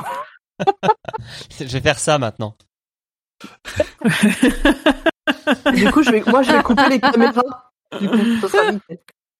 Le point important, c'est le fermier riche, Overholzer, celui qu'on a dit qu'on allait l'appeler parfois le gros fermier. Jake et Eddie ont entendu ce nom à la librairie. Alors, je me souviens de l'avoir écrit, mais je me souviens pas du tout de ce passage. Tower l'a prononcé. Au même moment, le nom de Beryl Evans a disparu du livre Charlie the Chouchou. Et c'est à ce moment-là que l'autre est apparu. Et sur la page de droite, maintenant, il y a juste écrit Copyright 1936. Je vous laisse faire le calcul. 1 plus 9 plus 3 plus 6. Vous l'avez? C'est bon? Bien. Chapitre 5. J'ai une anecdote. Over. Je vous ai déjà Oui. dit que j'avais Ah. gagné les concours de calcul mental quand j'étais en primaire. Oui, tu l'as déjà dit. Oui, tu l'avais dit. Ouais, on a Bah, parlé du concours, je sais plus quoi là. Ça, c'est Ouais, que t'avais gagné un t-shirt. Ah. Féli- Félicitations, Julien. Je peux y aller? Oui, refait. Chapitre 5. Overholzer. Holzer. Le rôle de Susanna durant cette journée sera de se faire oublier et d'observer. Et elle est super contente d'avoir ce rôle. Par contre, elle est persuadée de ne pas être enceinte et que c'est une grossesse nerveuse. D'ailleurs, euh, je crois que c'est sa tante qui en a eu une et elle se dit que c'est la même chose. Alors, pourquoi aussi elle, se dit que c'est ça son rôle, c'est qu'elle s'aperçoit quand même que le côté de la Kala, ils sont un peu, euh, ils sont un peu arriérés et que comme elle est noire, elle va, enfin, ils la considèrent même pas comme une, pas comme une personne, mais comme une servante uniquement, quoi. C'est ça. Et Roland va jouer ce rôle aussi. À peine euh, ne pas la présenter, euh, Oui. à peine lui parler, mais c'est fait Il comprend que c'est, il comprend que c'est dans, dans leur intérêt qu'il y ait une personne comme ça qui puisse passer un, un peu inaperçue. euh. Oui. Et qui voit tout. Ou qu'il soit, oui, qu'il soit peut-être un peu plus proche d'eux euh, malgré elle, quoi. Donc là, on a tout un passage sur les protections périodiques sales de Susanna, sur son flux qui est devenu abondant, ses douleurs de règles qui sont parties. Totalement inattendu en ce qui me concerne. Je m'attendais pas à, un dé- à, à ce que ce soit autant détaillé. Et surtout que, donc étant concerné par ce problème, moi, il m'arrive régulièrement de me demander comment les héroïnes gèrent tout ça dans les situations qu'elles vivent. Pareil pour les épilations parfaites, mais ça, c'est encore un autre sujet. Ça, on ne connaît pas ce niveau de détail quand même dans le, dans le livre. Exactement. Dans le livre, on n'a pas ce niveau de détail. C'est exactement ça. Donc chacun du groupe des locaux se présente. On les connaît déjà. Est-ce que quelqu'un veut refaire un point? Rapide On les a présentés dans le tout premier, dans- euh, au tout début du bouquin. Ah bah, il va y avoir Tian et Zalia, il va y avoir, euh, enfin, tous ceux qui est euh, Overholzer. Il y a les autres sont au moins d'importance. Je crois qu'il y en a, ils sont un peu plus nombreux que ça, mais il y a, il y a moins d'importance. Il y en a un On dont j'ai une pas interro surprise. Il y en a un Ouais, dont je... Putain. En fait, c'est surtout que- mode quoi Maintenant, on n'avait pas qu'on ferait ça. Ah bah, il y a pas que moi qui l'ai lu, euh, je pense, donc... euh, Oui, mais moi j'ai pris zéro note et j'ai zéro mémoire des noms. Il y a aussi un gars dont j'ai oublié le nom qui est plutôt un des métayers ou euh, enfin qui travaille pour Overholser, qui est là avec son gamin. Oui. Euh, et on en, on entendra un peu plus parler plus. de ce gamin. Ouais. On en reparlera de Ben, plus tard. euh, Ouais, Ben c'est machin le, machin le jeune et machin le vieux. Ouais, Oui, ça. Il y a Ben et Ben dire. Junior en gros. Mhm. Euh, Susanna scrute particulièrement Overholser, qui a une description qui ressemble tellement à un de mes anciens collègues que j'appelais gros con que je peux vous assurer que je pars avec un a priori très négatif sur ce monsieur. Gros parce que c'est un grand euh, propriétaire de conneries, c'est ça? Et euh, quand je dis description, je parle pas que de- je parle alors il y a la description physique mais il y a vraiment pas que la description physique. C'est ça. Il est donc très présent dans la conversation, ce monsieur, il semble avoir besoin de rappeler qu'il est riche et important et qu'il ne se pliera pas au protocole requis lorsqu'on s'adresse au pistolero. Il a de toute façon l'air de penser que Roland n'en est pas un et ne vient pas de Gilead. On a appris au début du livre que pour eux, il Mm. s'agit d'une légende. Et Roland a dit qu'il il- a dit il n'y a pas longtemps que le temps s'étire et qu'il est parti de Gilead depuis mille ans. Donc en gros, c'est comme si nous, il y a un gars qui débarque en nous disant qu'il a siégé à la table ronde avec d'autres chevaliers et Arthur. C'est une Ah. très bonne métaphore vu que ça revient assez régulièrement. Arthur l'aîné, tout ça, et j'ai regardé au niveau des dates, il y a mille ans, euh, ça correspond à peu près au chevalier de la table ronde. Je suis allé vérifier sur euh, Wikipédia. Donc dans les échanges, on sent qu'il y a un fort sentiment de caste et de place de chacun dans la société. Les personnes, entre guillemets, importantes du groupe s'éloignent pour discuter des choses importantes. Donc il y a les deux hommes, Eddie euh, et Roland, et le riche du groupe de la Cala. Le riche en fait des caisses, et au final, Roland le manipule pour en obtenir ce qu'il veut. En fait, ouais, il, il le manipule, mais on n'a même pas l'impression qu'il le manipule de, volontairement. Il lui, il arrive euh, par ses manières quelque part presque naturelles à le faire changer d'avis sans forcer. Non, mais vois, là, on sent pas qu'il le force quand il lui parle. la relance, c'est Obi-Wan Kenobi, quoi. Oh mais oui, il sait ce qu'il fait. Hein. pas, ce ne sont pas les droïdes que vous cherchez. Il, sait, il, sait exactement ce qu'il fait, Roland. Et il l'amène où il veut à l'autre euh, qui est riche et intelligent. Là. Pendant le trajet vers le camp des gens de la Cala, on apprend que le riche s'appelle Dale en second prénom, ce qui fait que lui aussi a un patronyme de 15 plus 4 lettres, comme Callahan d'ailleurs. Euh, je sais plus si on l'a dit, mais en fait on l'a pas dit. Ça, je, je crois qu'au bout d'un moment, c'est le seul truc lourd. Ah, ça, Ouais. ça fait Le 19. Ah, ça, ça fait 19. Ouais, Ah, ça, ça on, fait on a 19. compris que 19, euh, là, en fait, il l'utilise sur vraiment beaucoup au début et ça va se, ça quand même diminué un peu. À la fin, il pense quand même, je pense quand même qu'on a compris le message. Ouais, c'est plus pour montrer qu'eux, ils sont complètement obsédés par ça. Susanna discute avec lui et capte qu'il est plein de peur et d'orgueil. C'est aussi la rencontre avec Andy, le robot, et ses horoscopes. Andy, je l'aime pas. Il est C'est inquiétant. épidermique là, dès qu'il est arrivé. euh, C'est- il, est, il a il- sa manière de, de, de s'exprimer dans le dans la façon dont il est décrit, ça- d'agir, tu sens qu'il est pas, il est bizarre. Il est un peu, il est vraiment chelou. Après, Moi, ça joue aussi pas mal au, euh, au narrateur euh, en, en VO qui est euh, qui lui fait qui lui fait une petite voix un peu un peu énervante aussi. Hmm. Moi, je l'imagine exactement comme les robots dans le film avec Will Smith, là. Parce qu'ils sont grands aussi. Parce Ouais. qu'Andy, il est très Ah, grand, et oui. du coup, je le vois, je le vois comme ça. Bah, il y a une, enfin, le, le nom d'Andy et sans trop spoiler le- le- les noms qu'on des trucs qu'on verra plus tard, il y a une référence directe à Asimov qui est la, enfin, Mhm. qui est euh, dont, le- dont le film de avec Will Smith, iRobot a été Mhm. a été tiré. Ouais, ok. Chapitre 6. La voix d'Eld. Eddie est étonné qu'ils aient rencontré des gens et une société aussi civilisée. Dans ce coin, tous les villages s'appellent Kala quelque chose. On a tout un détail sur la géographie du coin et les particularités de chaque bled, mais on va pas détailler ça maintenant. Juste, on, cas, peut, on euh, peut préciser que euh, on, lui- on leur dit que d'un côté, euh, là d'où viennent le catet, c'est la fin, euh, l'entre-deux, c'est la fin de l'entre-deux-mondes, les choses se, de- se partent en sucette. Et à l'opposé, il y a Tonne Foudre, et là-bas, c'est déjà la fin. Donc en gros, la Kala est située un peu entre le marteau et l'enclume euh, dans, dans, ce, dans, dans cette géographie. Andy donne son horoscope. Géographie... Géographie temporelle, si j'ai bien compris, en gros. Pas euh, un peu des deux en fait. Ouais. Ouais, c'est, c'est... j'ai bien compris, du coup. Andy donne son horoscope à Eddie. J'ai noté, euh, j'ai citation mot pour mot. Vous allez voyager, Eddie, voyager loin. Vous et vos amis. Cette nuit même, vous retournerez à Cala, New York. Vous allez rencontrer une dame d'ombre. Vous irez Vaadash, ça y est dit. Vous et vos amis, vous devez faire attention. Quand vous entendrez le kamen, vous devrez tous vous concentrer les uns sur les autres pour ne pas vous perdre. Alors, pop-up, tout le monde reprend son petit carnet de vocabulaire et on note que le kamen, c'est le carillon. Bien. C'est ça. Le carillon de Vadash. Oui, du Vadash. Eddie pose des questions. Ah, Alors, je me suis posé la question, c'est spécifique au Vadash, le kamen. C'est pas le, une autre façon de dire carillon. Pour le non, bah en plus euh, quand ça, si Oui, ça commence par un K, je pense que c'est vraiment euh, Oui, vraiment oui. fait exprès. Ouais, Ouais, puis ça a l'air, ça a l'air plus relou qu'un carillon quand même. Hein. c'est déjà bien Un peu relou un moins carillon. alors. agréable. Ouais. Eddie pose des questions à Andy sur les loups. Il a l'impression qu'il y a de la suffisance, voire du plaisir au malheur des humains dans la voix du robot, même si ça Mhm. semble impossible. Et il se rappelle quand même Blaine le mono. Bon, alors après entre nous, il suffit qu'il ait été programmé comme ça. Les IA ne sont pas méchantes par nature, elles sont juste programmées et entraînées par des cons. Bref, Andy réfléchit un moment, puis demande un mot de passe à Eddie, conformément à la directive numéro euh, 7 plus 12. Eddie Ah ah. s'empresse d'aller raconter tout ceci à Roland. Une fois fait, Roland rassemble tout le monde car il est temps de faire palabre. Et croyez-moi, ça ne va pas être marrant. Dans le passage qui suit, on a de la souffrance physique forte, du suicide, du meurtre d'enfants. C'est Overholzer qui prend la parole, le premier à la demande de Roland. Le premier point, ce sont les jumeaux. Dans le reste du monde, il est rare d'avoir des jumeaux, à la Kala, il est extrêmement rare de ne pas en avoir. Personne ne sait pourquoi. Personne ne sait non plus par qui ou quand les infos d'Andy sur les loups ont été bloquées. On est par contre sûr que les rafles ont commencé il y a 120 ou 150 ans et qu'ils viennent tous les 20-25 ans environ.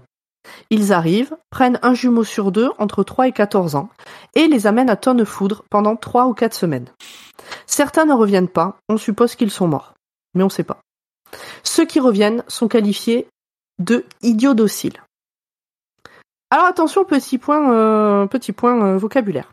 Le terme idiot était jadis le terme médical utilisé pour désigner les personnes handicapées mentales. Et on a trouvé le moyen d'en faire une insulte, je vous laisse y réfléchir. Mais je trouve que ça en dit long sur beaucoup de choses. Tu veux Bah, parler d'hystérie aussi? Mais bon, Calmez-vous non, mais Oui. Pour, pour avoir lu, pour avoir lu, ah les salauds, ils disaient que les handicapés mentaux sont des idiots. C'était le terme médical, c'est nous qui en avons fait une insulte euh, dans le temps. Mm. C'était pas une insulte à l'origine. Ok. Pour en revenir à nos jumeaux, donc, ils régressent assez pour perdre le langage ou devoir reporter des couches. Certains acquis ne reviennent jamais. Les plus, les, les plus âgés semblent avoir conscience de ce qui leur arrive, c'est pour eux que ça a l'air d'être le plus dur, d'ailleurs certains se suicident. Physiquement, ils ne bougent pas jusqu'à l'âge de 16 ans. Ils grandissent alors en un an. On entend même leurs os pousser quand ils ne hurlent pas de douleur. On comprend à demi-mot Mhm. que certains parents ont envisagé de tuer leur enfant pour mettre fin à ses souffrances. Ça a l'air horrible. Pour ne plus l'entendre Ah aussi. ouais, Hein. ça a l'air triste en plus. Ah non, mais Mm. c'est ouais. J'avais prévenu, c'est vraiment pas joyeux cette palabre. Ouais, c'est cruel. Après ça, il y a ceux qui peuvent aider au champ, un peu comme Tia, mais la grande majorité ne peut que rester assise ou se promener en groupe, un peu comme un troupeau de géants, parce qu'ils deviennent très très grands. Overholzer précise que sexuellement ils sont comme morts. Alors je vais encore faire un petit point. Et j'en profite pour rappeler à toute fin utile que la sexualité ce n'est pas que faire rentrer des trucs durs dans des machins humides. Voilà, éteignez YouPorn, allez vous renseigner. Mais bon bref, on a compris ce que voulait dire Overholzer. À partir de 30 ans, les enfants qui ont été enlevés vieillissent d'un coup avec les mêmes souffrances que lorsqu'ils grandissent, puis meurent rapidement. Il est là aussi sous-entendu que certains parents abrègent leurs souffrances. C'est encore Mm. pire que quand ils grandissent, donc euh, Ils savent que de toute façon ils souffrent pour mourir, donc euh, ils, Mm. ils mettent euh, la brèche quoi. Deuxième point, les loups. Quand ils arrivent en ville, tout le monde change de trottoir parce qu'ils sont une soixantaine. A priori, ce sont des humains, mais comme ils portent des masques de loup, on ne peut pas en être sûr. Ils ont tous des chevaux du même gris et des capes vertes à capuche. Les masques ont l'air d'être en acier, mais celui qu'ils ont retrouvé a pourri au soleil comme de la chair. Ils arrivent à vive allure, embarquent deux gamins par cheval et repartent vers l'est où tout est brumeux. Jake fait une réflexion sans importance à voix haute, mais lorsque Overholzer l'interpelle à ce sujet, il l'appelle Jake So et pas Jake Sai comme pour les adultes. Vocabulaire, euh, Ouais, mais ouais, là aussi, sortez votre petit carnet de vocabulaire. euh, Mais, euh, le respect est mort. Ouais, oui, je crois que ce point-là sera jamais, euh, sera jamais réutilisé par la suite. Je me souviens pas qu'il le rappelle comme ça. plus. Non, parce que justement, euh, Jake fait ses preuves dans pas longtemps. Hmm. À Skip, à Tonne Foudre, il y a des vampires, et Callahan assure que les vampires existent. Quand les loups arrivent, c'est lourdement chargé avec des drones tueurs et des lumitriques, qui sont, je suppose, des sortes de sabres laser ou des tasers un peu vénères, un truc comme ça. Tu verras. Inutile d'essayer de cacher les gamins, les loups les trouvent de toute façon. Finalement, les gamins crânés reviennent par le train sur des wagons plats, recouverts de leurs excréments, de bouffe et cramés par le soleil. A priori, le voyage en train dure deux à trois jours. C'est un voyage C'est gratuit, sympa, ça ouais. se plaint.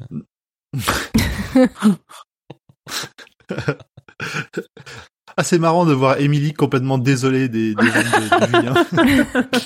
Oui, parce que d'habitude, on l'entend à peine. Là, on la voit. Je suis atterrée. Je suis sûr que c'était en première classe en plus. Euh, bah non. on Ils ont le soleil et tout, tu vois, comme pomme, il fait Ils chaud, ils des- se plaignent. Bah Ils- ouais. Ils ont ont mangé en plus, ils avaient à manger. Du soleil, du trajet, de la bouffe gratos, et ça se plaint. Alors, ce qui est précisé aussi, et que voilà, euh, ce qui est précisé aussi, c'est que il n'y a pas de gare en fait. Ils savent pas d'où vient le train, puis ils s'arrêtent au niveau de la cala. Et à chaque fois, bah, ils doivent pousser euh, le train pour le mettre sur le côté pour faire la place pour dans 26 ans le prochain train. D'ailleurs, ça y est sur ta carte là, ce- cette voie de chemin de fer gaffe. T'as envoyé Euh, une carte. Ouais, parce que dans Concordance, il y a une carte euh, de tout le coin. Euh, Hmm, attends, oui, oui, elle y est. En bas à droite. J'ai vu qu'il y avait euh, le sentier du rayon, tout ça. Ouais, exact. C'est une jolie carte. Tout à fait. Euh, donc la prochaine rafle, ben, elle est dans 26 jours. Alors maintenant, qu'est-ce qu'on fait? Et puis, euh, puis, puis la vraie question, est-ce que ce sont vraiment des pistoleros là, les, les gus qui se sont pointés? Roland appelle Jake, le fait jouer au toutou bien dressé. Jake tire sur des assiettes en plein vol. Roland, Eddie et Susanna rattrapent les morceaux d'assiettes sans bouger de leur place. Roland fait un mini discours un peu pompeux d'Aristo qui veut qu'on reconnaisse son rang et celui de sa famille. Gna gna gna, je suis un pistolero, descendant d'Arthur l'aîné, tout ça, tout ça, euh, la lignée d'Eld. C'est pas, c'est pas pompeux, c'est il est là pour, euh, il est là pour leur faire comprendre qu'ils ont en face d'eux un vrai pistolero. C'est Ouais, pas- ouais, si, c'est pompeux. Il faut poser les bases. C'est qui le patron? Ouais, c'est un peu ça. C'est Roland. Jake est, Ouais. Jake est enfin vu comme l'égal de ses compères, donc il n'est plus Jake So mais Jake Sai. Et puis, bah, bravo les artistes, c'est parti pour désinguer du loup. Il est décidé que la joyeuse troupe de Saltimbanque va dormir chez Callahan.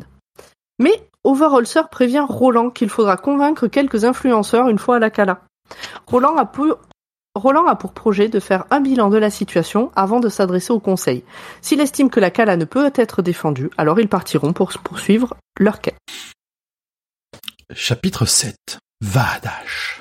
Eddie et Roland échangent sur le fait qu'il est fort étrange que des loups et une soixantaine de chevaux du même gris. Petit point sur le code de chevalerie des pistoleros, s'ils se rendent compte qu'ils peuvent aider, ils doivent aider. Eddie prend conscience qu'il a envie d'aller à l'affrontement avec les loups, ça lui manque là.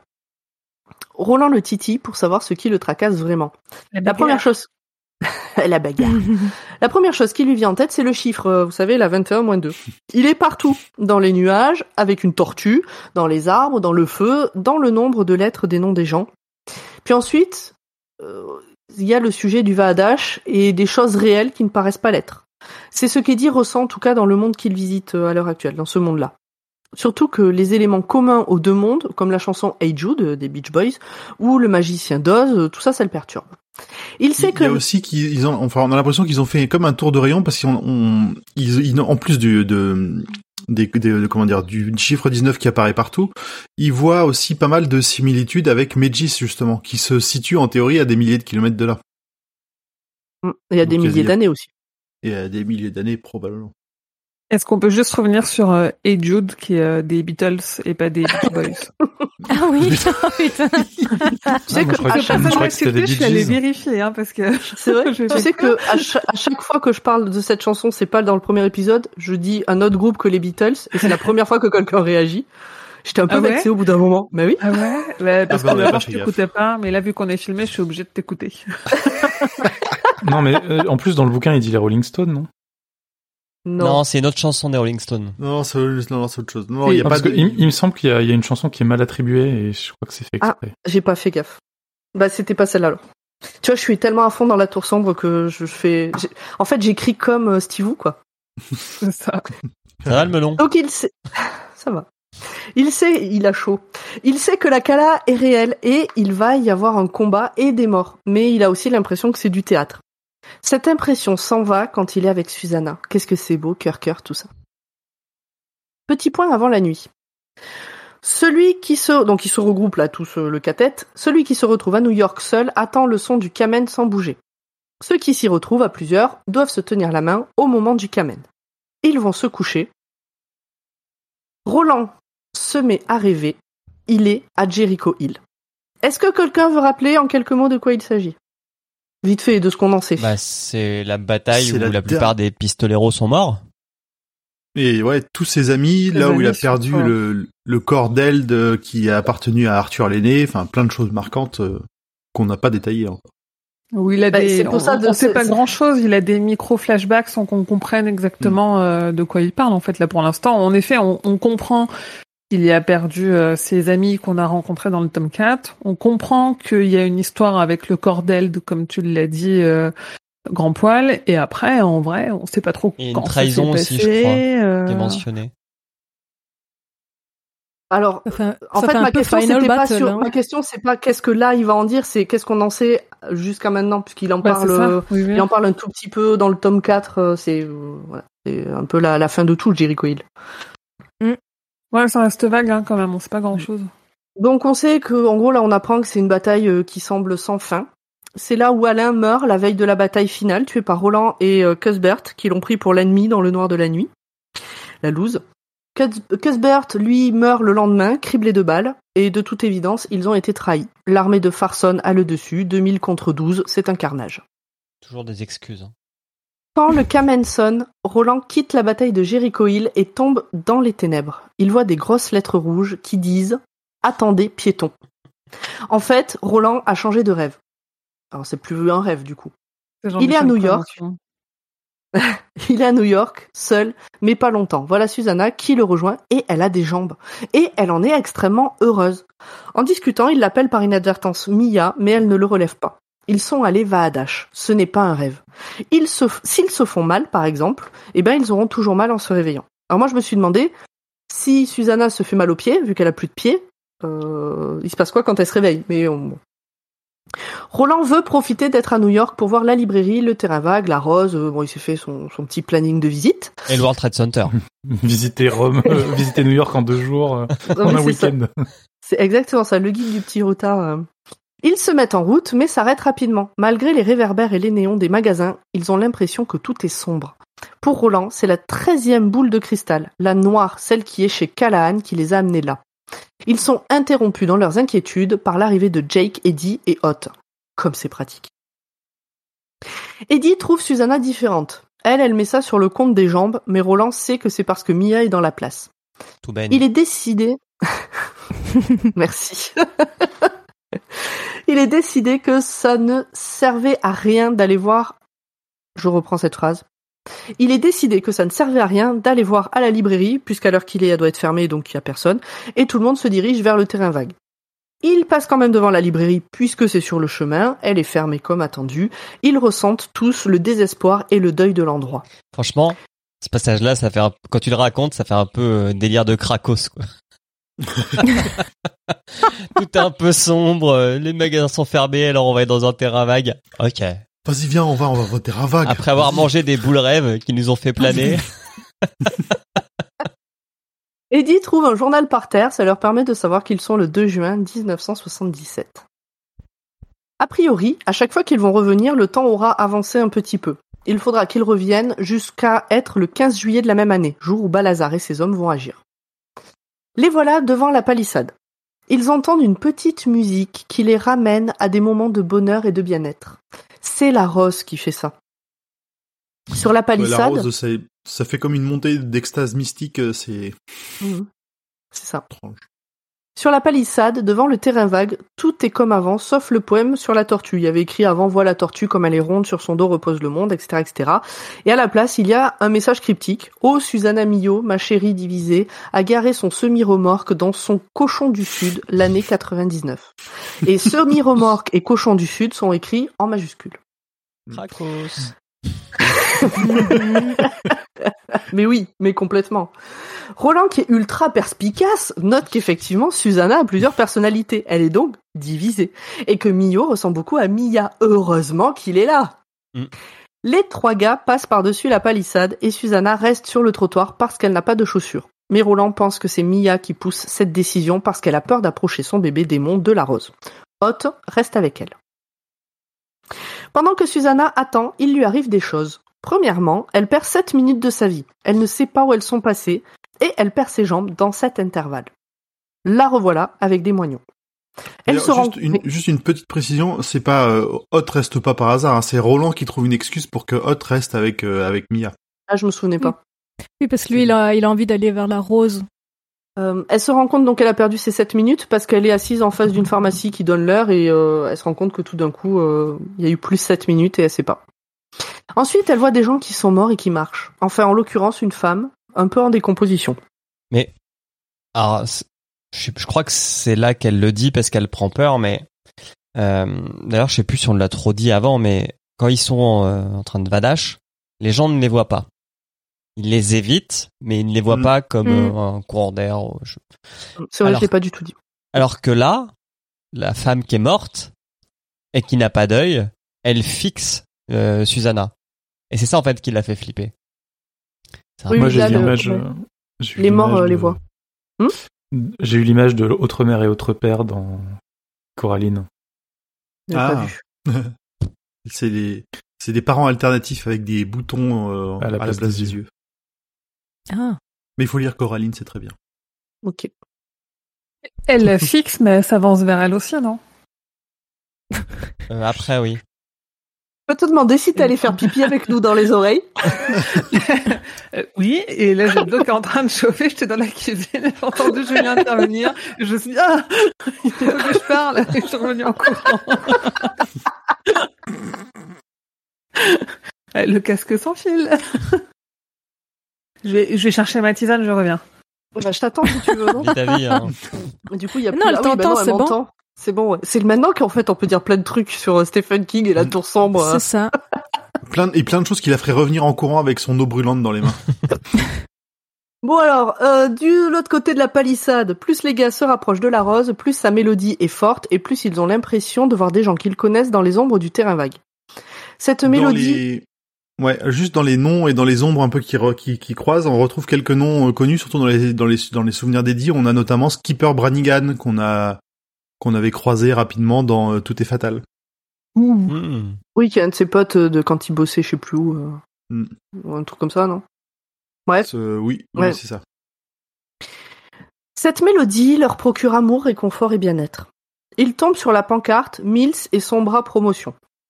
Au sujet de la construction à cet endroit d'une résidence du nom de l'abbé de la Tortue.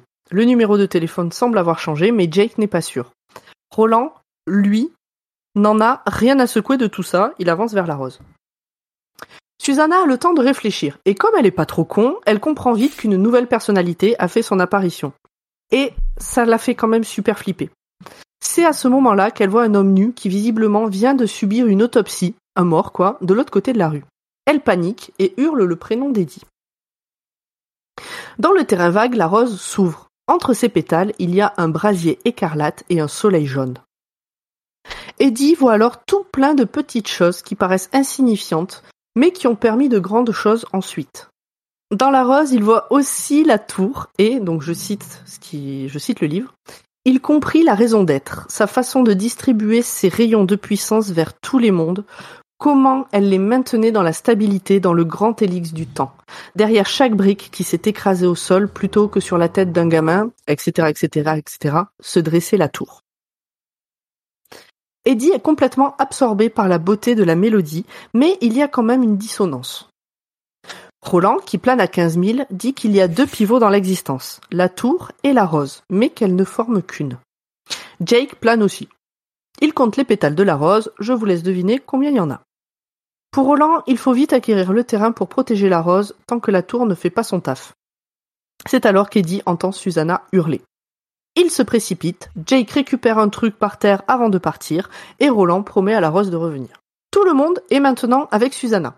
Roland explique que tous ces morts sont des morts errants. Ce sont des gens qui sont morts trop brutalement pour comprendre ou qui refusent leur état. Et ils sont peu nombreux.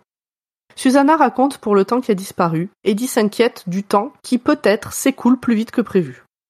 Et si lorsqu'ils reviendront le terrain était déjà vendu?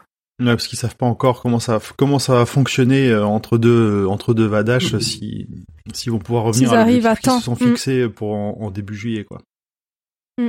Le carillon sonne, il s'agrippe les uns aux autres et hop, finit le va-à-dash. Jake a toujours le truc qu'il a ramassé dans le terrain vague. C'est le sac de bowling qu'il avait quand il est venu là en 1977. Oui. 70, 77. Dessus est écrit rien que des strikes à l'entremonde. Alors qu'avant il y avait écrit rien que des strikes que des strikes à l'entre-deux-quilles. Ouais, c'était ça. Hmm. En fait, c'est donc c'est pas tout à fait la même chose. Et puis en aussi, il paraît être en métal, mais euh, j'ai pas très bien compris. C'est une sorte de métal euh, tissu? Non, enfin c'est c'est un truc que Roland et compagnie ne connaissent pas à l'époque. C'est euh, une espèce de, de cuir. Il y a, c'est, tu sais, c'est un peu. euh, je- Enfin, je pense que c'est surtout ça. hein, c'est Ah, peut-être en cuir euh, peint brillant, quoi. Enfin, c'est euh, des, voilà, argenté. c'est du, c'est du brillant argenté. Il- je pense que c'est, c'est Roland qui, est- qui, qui ne connaît pas la, la, La matière? la matière. Ok. Et là-dessus, enfin, personnellement, tu, tu, tu comprends assez vite à quoi va servir ce sac de bowling. Si tu l'as pas, après, si vous Euh, l'avez pas, je- tant pis. Moi, je. je- Bah, alors maintenant- pas Si vous compris l'avez Maintenant pas- que tu, maintenant que tu poses la crois pas. question, maintenant que tu poses la question, oui, mais euh, jusqu'à ce que tu poses la question, non, j'avais pas fait de, je voyais pas ce que ça venait foutre là. Suis Ah dit, bah, je verrai bien plus tard. Je, je comprenais pas euh, du tout à quoi ça lui servait. Enfin, le, le, c'est trop, c'est, pour le coup, c'est trop évident. Il a, il va récupérer un sac de boules de bowling, il va le ramener euh, dans le, dans le, dans leur monde réel. Qu'est-ce qu'il va bien pouvoir faire avec? Qu'est-ce qu'il Euh, va mettre dedans comme bout. ball Ah, ah ouais, d'accord. Ah, bah, alors, vraiment, vois, aussi. hein. alors, Ouais. euh, Ah ouais, d'accord. Oh Il va là faire là. Et Quoi? Pour- en toute honnêteté, j'ai, je me souviens vraiment pas du tout de ce qui se passe dans la suite du roman, mais, euh, Ouais. mais à ce moment-là, j'ai fait. Genre, euh, pour une boule de bowling, pour euh, une boule de cristal du magicien, il faut un sac de boules de bowling. Ça, c'est bon, c'est un peu, mais peut-être, hein, mais bon, c'est pas un suspense de foufou, quoi. Bon, on verra. Roland semble avoir deviné, lui, du coup, un peu comme grand poil, euh, et pas comme Julien, du coup, à quoi va servir euh, ce sac, mais ne donne aucune explication comme d'habitude. Il dit à Jake de le rajouter à son inventaire, et maintenant dodo, sauf pour Mia qui a la dalle. Deuxième partie. Contes et récits. Chapitre 1. Le pavillon. Les voilà en route pour la Cala. Pendant le trajet, Jake se rapproche de Roland pour lui demander quelque chose en tant que Dean. C'est-à-dire en tant que chef. Notez-le dans vos petits carnets de vocabulaire. Jake voudrait aller dormir chez son nouveau copain, Ben. Donc on a dit tout à l'heure qu'il y avait un gamin à peu près de son âge. Ah, c'est Slightman. Je l'ai retrouvé dans mes notes. C'est Slightman, ouais. Le jeune. Ben et puis, Slightman. euh, voilà. Mais présente ça à Roland comme si c'était pour des raisons stratégiques. Ça fait un peu mal au cœur de Roland de se rendre compte que ce gamin de 11 ans a honte de demander des trucs de gamin de 11 ans. Il rentre dans son jeu et lui dit d'y aller, et de surtout tout ramener, euh, de noter euh, la moindre chose. Voilà le groupe qui arrive à la Cala. Ils sont attendus à la salle des fêtes pour un banquet d'accueil, et alors qu'ils descendent la rue principale, Eddie a de nouveau un mauvais pressentiment. Il traverse la foule, monte sur l'estrade et Overholzer prend la parole pour dire que d'après lui, ils sont de vrais pistoleros de la lignée d'Eld et qu'ils peuvent les aider. Ensuite, c'est notre catette préféré après le nôtre qui prend la parole et chacun se présente. Roland de Gilead, fils de Steven de la lignée d'Eld. Eddie prend le relais. Eddie Dean de New York, fils de Wendell, de la lignée d'Eld, du catette de 19. Puis Susanna. Puis, alors Susanna Ah, qui ah, précise ah. qu'en plus elle est la T'as dit fille 19. de- Ouais, c'est vrai. J'allais le dire. vrai. Putain, je vais mourir. Jake donc précise que lui il est du catette de 99. Et puis c'est au tour de Hot. Il avance, il se met sur ses petites pattes arrière, il salue bien bas et il dit Hot, Eld, grand merci. C'est trop mignon. Je pense que euh, de toute la tour sombre, c'est mon passage préféré. ce passage-là. Il est euh, super touchant parce que euh, je sais pas comment il fait pour qu'on en ait pas marre de Hot, parce qu'il est assez discret et pourtant j'ai trouvé ça euh, trop mignon et trop émouvant. Et ce moment, en fait, c'est euh, ça correspond aussi à, à, Eddie qui se rend compte qu'il est un pistolero un peu malgré lui, à Jack qui euh, sag et qui est plus saut où tu te dis bah voilà c'est un tête ils sont complets ils sont prêts euh, ils sont prêts à faire la bagarre quoi tu vois. Et il y a presque un basculement à ce moment-là et ce quand j'ai lu ce passage là j'ai envoyé un message à Grand Poil en me disant dis-moi quand il est dis-moi quand il est. Parce que j'adore ce passage je l'ai trouvé trop beau. Eddie prend la parole, piégé par Roland. Euh, N'empêche, on note que Eddie et Jake euh, ne sont pas du même cathète. Il y en a un qui est du cathète de 19 et l'autre du cathète Mm. de 99. Mm. Alors euh, Ouais, d'ailleurs, il dit, euh, c'est un peu aussi. Euh... Ah non, c'est Jake qui le dit qu'il est du cathète de 99. et euh, Eddie il dit du cathète de 19 et Mm. puis euh, il tilt en se disant mais pourquoi Jake dit 99 et puis après il se dit mais pourquoi moi j'ai dit 19 Il sait pas, c'est venu tout seul. Donc Eddie prend la parole, piégé par Roland. Il fait un discours en reprenant le vocabulaire du pays, donc j'ai trouvé ça très bien, euh, très, très intelligent de sa part. La foule en délire l'acclame, ce qui n'a pas l'air de plaire aux notables au fond de la salle. Maintenant, place à la fête. Les gens viennent leur causer pour avoir plus d'infos. Il y en a même qui, il y en a même un qui essaie de savoir s'ils sont, enfin, qui ils sont vraiment. Parce que pour lui, ce sont pas des pistoleros, donc euh, qui êtes-vous? Ça chante, ça danse, Susanna pousse même la chansonnette, mais le plus fou, c'est quand Roland monte sur la scène pour entonner la chanson du riz et faire la danse qui va avec, que les habitants de la Cala reprennent en chœur avec lui. À la fin, Roland tombe dans la foule, mais en fait c'est fait exprès, lol. Ça, Après ça avait l'air d'être une scène, un euh, et en tout cas une, une, euh, une danse particulièrement éprouvante. euh, Mm. c'est- Alors, j'arrivais pas à me la figurer, mais en tout cas, on, on sent bien que, que Roland fait là quelque chose d'exceptionnel et qu'à la fin, même ses pieds bougent plus vite quasiment que ce qu'on ne peut voir. Ouais, et puis c'est une, chans- une chanson de la déesse de je sais plus quoi, donc euh, pas de l'homme Jésus. Orisa, la dame du riz. Ouais. Et pas de l'homme Jésus, donc ouais. ça a une Ouais. certaine importance. Oui, bah c'est un peu comme si tu venais euh, dans le Nord-Pas-de-Calais et que tu te mettais à chanter les corons, tu vois. Du coup, tu fais, tu fais partie des gens du coin. Oui.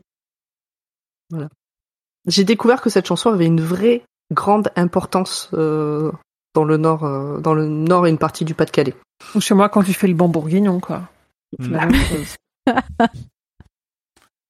Donc, on, euh, on a, j'ai oui. juste raté un petit truc que j'avais noté, c'est le moment où Eddie doit prendre la parole piégé par Roland, comme tu disais. C'est, c'est le moment où aussi où il se rend compte de son rôle, de sa place dans le cathète, euh, que ce sera le porte-parole en fait de, de Roland de Gilead et pas juste, euh, pas juste un, un pistolero, pas juste son égal. C'est-à-dire qu'il sera en dessous. Voilà, il sent qu'il sera un peu en dessous et que et- et- et c'est encore une leçon de, de- j'ai trouvé une leçon de Roland, de Roland apprise à la dure en mode comprends-le de toi-même quoi. Callahan est un peu chamboulé de ces dernières heures. Alors, non, j'ai raté un truc. Après ça, donc, euh, après euh, toutes ces festivités, les trois adultes partent chez Callahan et Jake chez son copain Ben. C'est un peu mignon ce passage où ils se regardent les uns les autres partir. C'est une des premières fois où ils sont séparés depuis très très Mm. très longtemps. Il y, a, y y Andy quand même qui participe un peu au festin et qui est un peu creepy et mystérieux avec Susanna. Ah ouais? J'ai pas noté. Je me souviens pas. Il a essayé je de lui parler, il lui a la- son fauteuil, rou- son fauteuil roulant. euh, il a voulu lui parler de ce bel inconnu qu'elle allait bientôt rencontrer. euh, tu vois, un peu en mode, je te dis mon ton horoscope, euh, creepy. Ah, Ok. Moi, je m'en souviens pas du tout. Callahan est un peu chamboulé de ces dernières heures, mais surtout, il ne veut pas raconter son histoire la nuit. Il le fera quand il fera jour, demain. Susanna a entendu Zalia dire que le père de son mari, donc le père de Tian, alors le grand-père en fait, a des choses à raconter sur les loups. Il est vieux et sénile, mais ça vaut quand même le coup d'aller l'écouter. En attendant, tout le monde va au lit. Alors, il, il a des trucs à raconter sur les loups. On, on nous dit carrément qu'ils ont tué un loup. mhm. Il a tué un loup. Absolument. Chapitre 2. Articulation. Roland est réveillé très tôt le lendemain à cause de l'arthrite qui le bouffe de plus en plus. Il se demande s'il pourra arriver à la tour avant qu'il ne soit trop tard ou s'il aura le courage d'arriver là-bas infirme. Euh, il envisage aussi de se dire ah ben si je peux pas, si je tiens pas sur mon cheval, je me tuerai, mais bon, il sait que non. Il se dit qu'il faut qu'il parle de l'état de Susanna à Eddie. Il va pour prendre un café, mais il tombe sur la gouvernante de Callahan, Rosalita de son prénom. Rosalita, la petite rose, hasard. C'est un prénom donné par King. C'est potentiellement totalement par hasard, mais peut-être pas parce qu'on est dans la tour sombre et que le hasard n'existe pas. On en Je pense sait que c'est pas un hasard parce que c'est un prénom qu'on n'a jamais eu encore. rien. Ouais, mais peut-être qu'il avait rose en tête au moment de l'écrire, tu vois. Rosalita voit sa démarche, comprend sa douleur et l'amène à part pour le mettre cul nu, lui passer une pommade qu'elle fait elle-même. Et alors, je suis pas sûre d'avoir bien compris, mais il me semble qu'il se propose euh, de faire des trucs cul nus aussi à deux plus tard, mais je suis pas sûre à 100% de- d'avoir bien compris. Oui, il se dit que- le, ouais, le drag aussi, non C'est le, le happy ending du massage. Mais pas maintenant, plus tard. Le finish. Roland s'éloigne de la maison de Callahan, ensuite, euh, après tout ça, sous un prétexte complètement nul, et il demande à Callahan de lui envoyer Eddie tout en retenant Susanna. Lorsque Eddie arrive, Roland lui raconte tout sur Susanna et Mia. Ils décident ensemble de ne rien dire à Susanna. Par contre, il y, a, il il est... y a un moment touchant entre les deux justement où avant le début de cette discussion où t'as euh, t'as Eddie qui dit à Roland bon on va vraiment parler de, de enfin il sait en gros il savait déjà de quoi ils allaient parler et il attend il redoutait un peu le moment où ils auraient à en parler. Euh, je voudrais Non. encore faire un petit point, je sais pas, je me souviens pas. Fais ton petit point, vas-y. Non, mais les autres, peut-être. euh. Après, oui, il y a une discussion. euh, Je trouve que là, c'est pas une discussion de, de chef euh, à sous-fifre. C'est une discussion euh, limite entre copains. euh, bon, j'ai un truc à te dire. J'ai repéré des choses chez ta femme. faut, Ouais. faut que je t'en parle, quoi. Et l'autre le ta savait femme, c'est déjà aussi mais mon ami. Enfin, il y a un plus, truc. Et c'est pas juste. T'as, j'en sais rien. Genre, ta femme, elle t'a trompé, toi, mon Mm. pote. C'est sa femme, c'est aussi son ami à lui. Enfin, il y a. Et donc, par contre, oui, moi j'ai relevé un truc qui dit euh, à un moment donné, là, Roland. Alors, euh, donc petit point physiologie hormones. Euh, Eddie fait remarquer à Roland que Susanna a toujours ses règles et que c'est chelou si elle est vraiment enceinte, surtout depuis si longtemps. Et là, Roland dit ah ben c'est bien la preuve que le bébé est un démon. Alors, je sais pas comment ça marche à Gilead. Peut-être que chez eux c'est comme ça. Chez nous, tu peux être enceinte et avoir tes règles et ne pas attendre un démon. Voilà. Même en général, je crois que c'est Ah jamais bon arrivé que ça en soit un. Merde. Et avoir des gros boobs. Oui, aussi. Et bah oui, du coup, des euh, hanches. oui, tout ça, tout ça, et avoir tes règles en même temps. Tout. Parce que ça, il le remarque. Ah oui. Et donc, ils ne diront rien à Susanna pour éviter que Mia prenne le contrôle pour protéger le bébé. Eddie dit que la seule chose qui pourrait valoir de mettre sa femme en danger, c'est la rose. Moi, ça m'a un peu marqué, euh, ce truc. Qu'il y a quand même une bonne raison pour mettre sa femme en danger. Il fait promettre à Roland de protéger Susanna coûte que coûte. C'était évidemment le plan de Roland depuis le départ. Euh, Roland est quand même persuadé qu'il y a, une- il y a un rapport avec le, le démon euh, qu'ils ont rencontré au, au- au retour de Jack et à sa rencontre dans la note parole. Ah bah oui, c'est euh, le truc de base, c'est de dire euh, le père de cet enfant, c'est le démon euh, qui a violé Susanna et qu'après c'est elle qui l'a violé. Enfin, c'était un peu étrange cette scène. Oui. Euh, en revenant chez Callahan, il trouve là une paire de jumeaux venus prendre la commande de cartes du coin pour les pistoleros. Roland les raccompagne pour leur donner des consignes. Et voilà que commence, en ce qui me concerne, l'ennui de ce bouquin.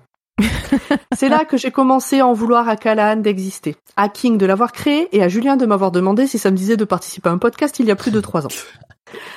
Attention, Callahan est un personnage qui vient du roman Salem et en racontant son histoire, il, il spoil Salem, il spoil le bouquin. Donc je vous invite à mettre pause, à aller écouter notre épisode sur Salem, si c'est pas encore fait, et puis après de venir reprendre cet épisode. C'est bon, c'est prévenu, les gens ont eu le temps normalement de réagir, on y va. Callahan commence par C'était à cause de l'alcool. Pour moi, ça suffisait à résumer les 50 prochaines pages, mais mes comparses et amis m'ont dit que non. Donc, on détaille. En plus, il annonce la couleur. Chapitre 3.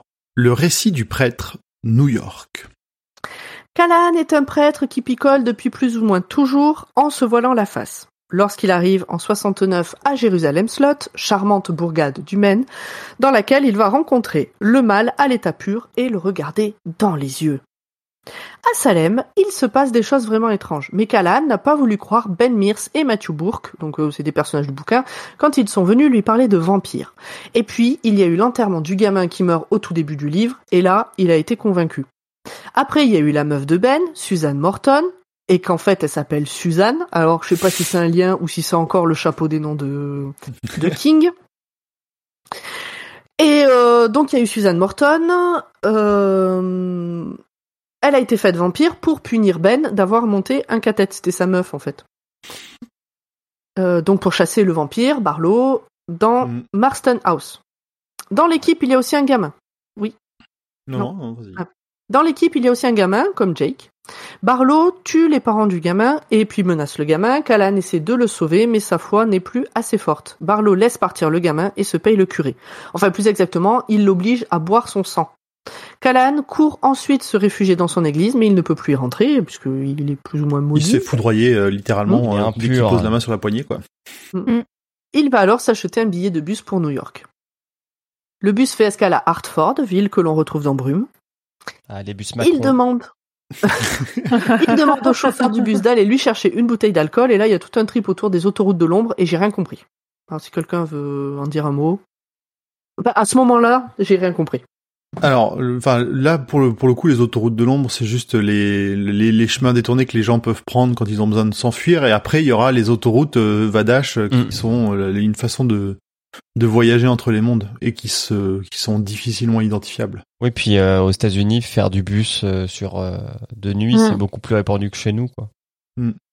C'est tout. Vu C'est que leurs euh, transports ferroviaires sont pourris. Il arrive à New York, il erre, il dort sous un journal qui parle des frères Hitler, des brutes qui passent à tabac des personnes juives et des personnes noires avant de leur graver une croix gammée sur le front. Alors juste pour l'anecdote, donc tout ça, je l'avais écrit à la main Oula. dans un cahier et je l'ai je l'ai dicté euh, à mon téléphone dans le micro et il n'a jamais voulu m'écrire frère Hitler. À chaque fois, il m'a marqué frère de Claire. C'est bien. Ah, Bon voilà. Il y a une autocensure. euh, Ben, je sais pas si c'est, je sais, en fait, je sais, j'ai pas réussi à savoir si c'était une censure entre guillemets ou si bon, bah oui, il entendait pas et euh, c'est une vraie erreur, quoi. C'est d'ailleurs de là que vient la cicatrice de Callahan, donc euh, cette histoire de croix gammée, mais heureusement, ils n'ont pas eu le temps euh, de finir, donc au lieu d'avoir une croix gammée, bah, ça lui fait une croix. Hmm. Donc là, quand Callahan arrive à New York, on est en 75, on s'en fout, mais moi j'ai subi les détails, alors vous aussi. Finalement, Callahan n'est pas devenu un vampire. Il est juste souillé par le sang, par le goût du sang de Barlow, par il ne voit plus par. Non, par le, enfin, par le sang lui-même, il l'a bu. euh, c'est pas juste le, le, le goût qui lui fait perdre un peu le goût au reste, c'est que ça l'a affecté quand même physiquement derrière. Oui, il a le sang en lui, tout ça. Mm. Il ne voit plus le monde qu'en rouge et gris. Du coup, il ne peut pas exiler sa peur ou aller au-delà de ses montagnes de couleurs. Callahan finit par trouver un foyer de sans-abri alcoolique à deux pas du terrain vague de la Rose, mais qui, à ce moment-là, est encore la charcuterie fine Tom et Jerry, euh, dont on a déjà vu la pancarte. Mm. Par terre, dans les histoires des autres. Il vit dans ce foyer, il finit par y bosser. Au bout de quelque temps, il a l'impression de changer. Au vu de sa description, on peut penser qu'il va à Vaadash, mais il ne sait pas ce que c'est à ce moment-là. Mm. Puis, il se met à repérer les autres vampires. Il les a divisés en trois catégories.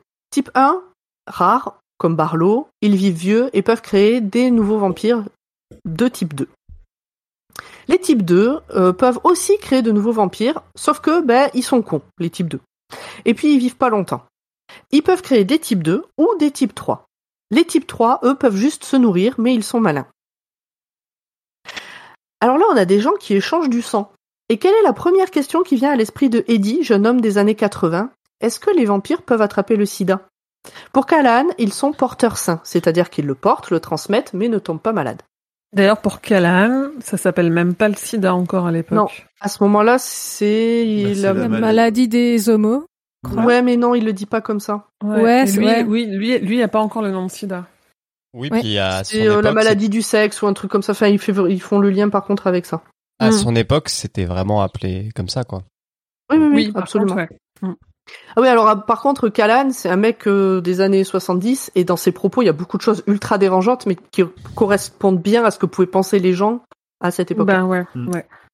Oui, mais il est Euh, même moderne pour son époque, je trouve. Ça dépend, ça dépend. Ouais, enfin, oui, il est moderne dit, hein, pour son euh, époque dans le sens où ben euh, il s'en fout pour dire que d'avoir c'est un des gens autour de lui, prêtre, euh, euh, qui sont ou quoi, mais voilà. euh, Bah oui, quand même. quand même des propos, euh, je trouve. euh, bon. Oui, mais, bon, c'est un prêtre. ça va, voilà. ça va avec le personnage. Mm. Euh, donc maintenant, parlons un peu de Lupe Delgado. Delgado comme ta, ta, ta, le grand amour de Roland. Coïncidence peut-être. En Ah. tout cas, Roland et Diana le relèvent. Comme Carmen. Il a fait la même vanne, hein. Ouais, ouais, non, mais c'est bien. La cohérence, c'est important. J'ai pas Carmen Delgado. San Diego. Euh, San Diego, ouais. Je l'ai pas pas non plus. C'est pas grave. Ok, super. Mais où est-elle donc? Ok. Il te fait signe d'avancer. Ouais, ouais, j'ai bien vu. Ou alors il chasse un moustique, je sais pas. Mais... Non, je fais Roland.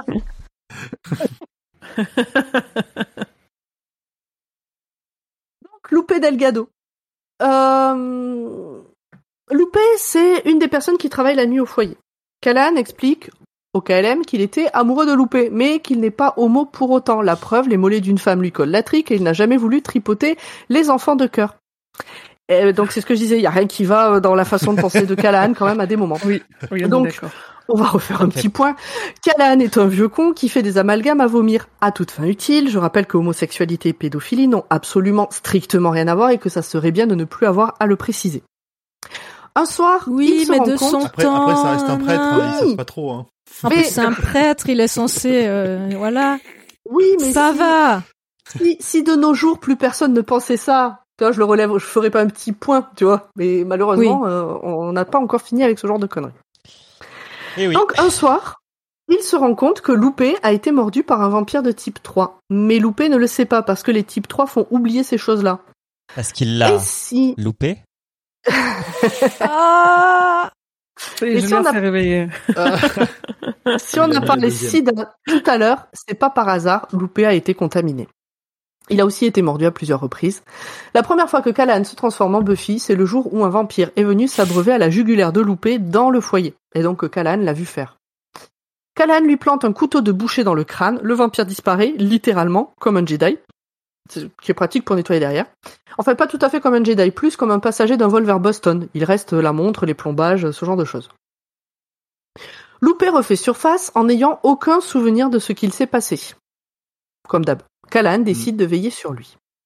Bon alors on est en 76, Loupé a contracté le sida, vous vous doutez que ça ne finit pas très très bien.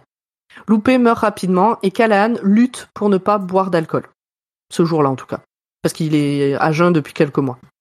La nuit tombée, alors qu'il va va à Dash sans en avoir conscience, il voit un mort qui déambule, comme notre catette en a fait l'expérience un peu plus tôt dans le livre.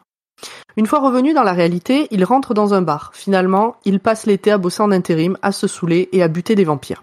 Mm, J'ai trouvé Le- ça, enfin, tout le passage de, de Callan et en particulier ce moment-là où ça, où il repart en c'est que il, il arrive à une forme d'expiation en se mettant à chasser les vampires et en même temps il reprend, il reprend ses, ses, ses vieux démons en se saoulant la gueule et en reprenant l'alcool là où il avait réussi à l'arrêter en travaillant dans le, dans le, Dans le mince, foyer. dans le foyer.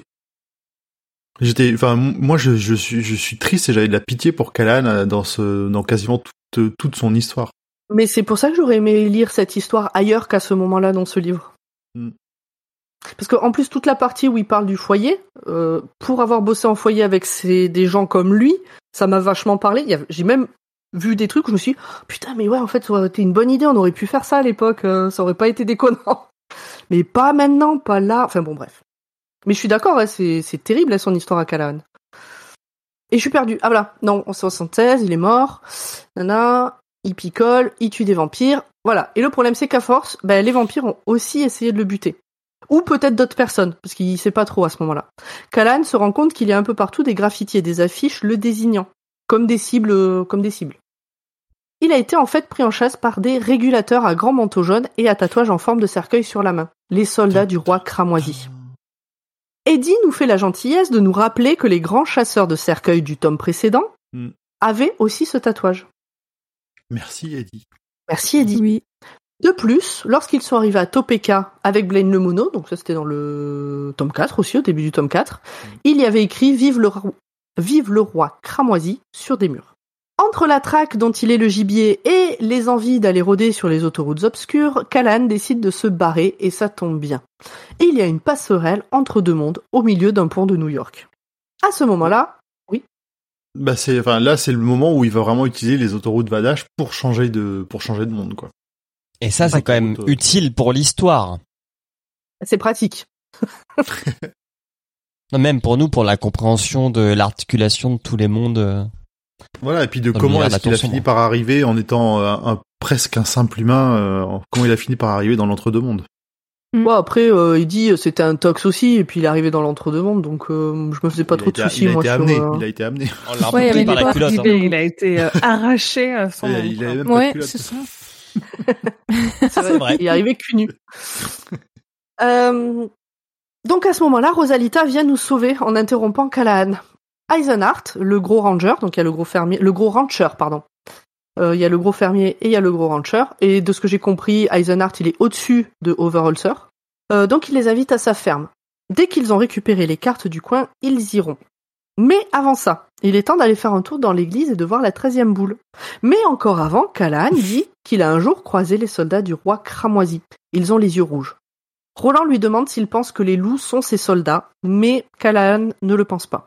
Il est pas sûr à 100%, mais pour lui c'est peu probable. Et là je me dis, mais pourquoi nous avoir fait chier avec tout ça du coup? On verra plus tard. Chapitre 4. Suite du récit du prêtre. Autoroutes occultes. Il leur faut moins de cinq minutes pour rejoindre l'église, du coup Callan n'a pas le temps de raconter tout ce qui lui est arrivé entre son départ de New York en 76 et son retour en 81.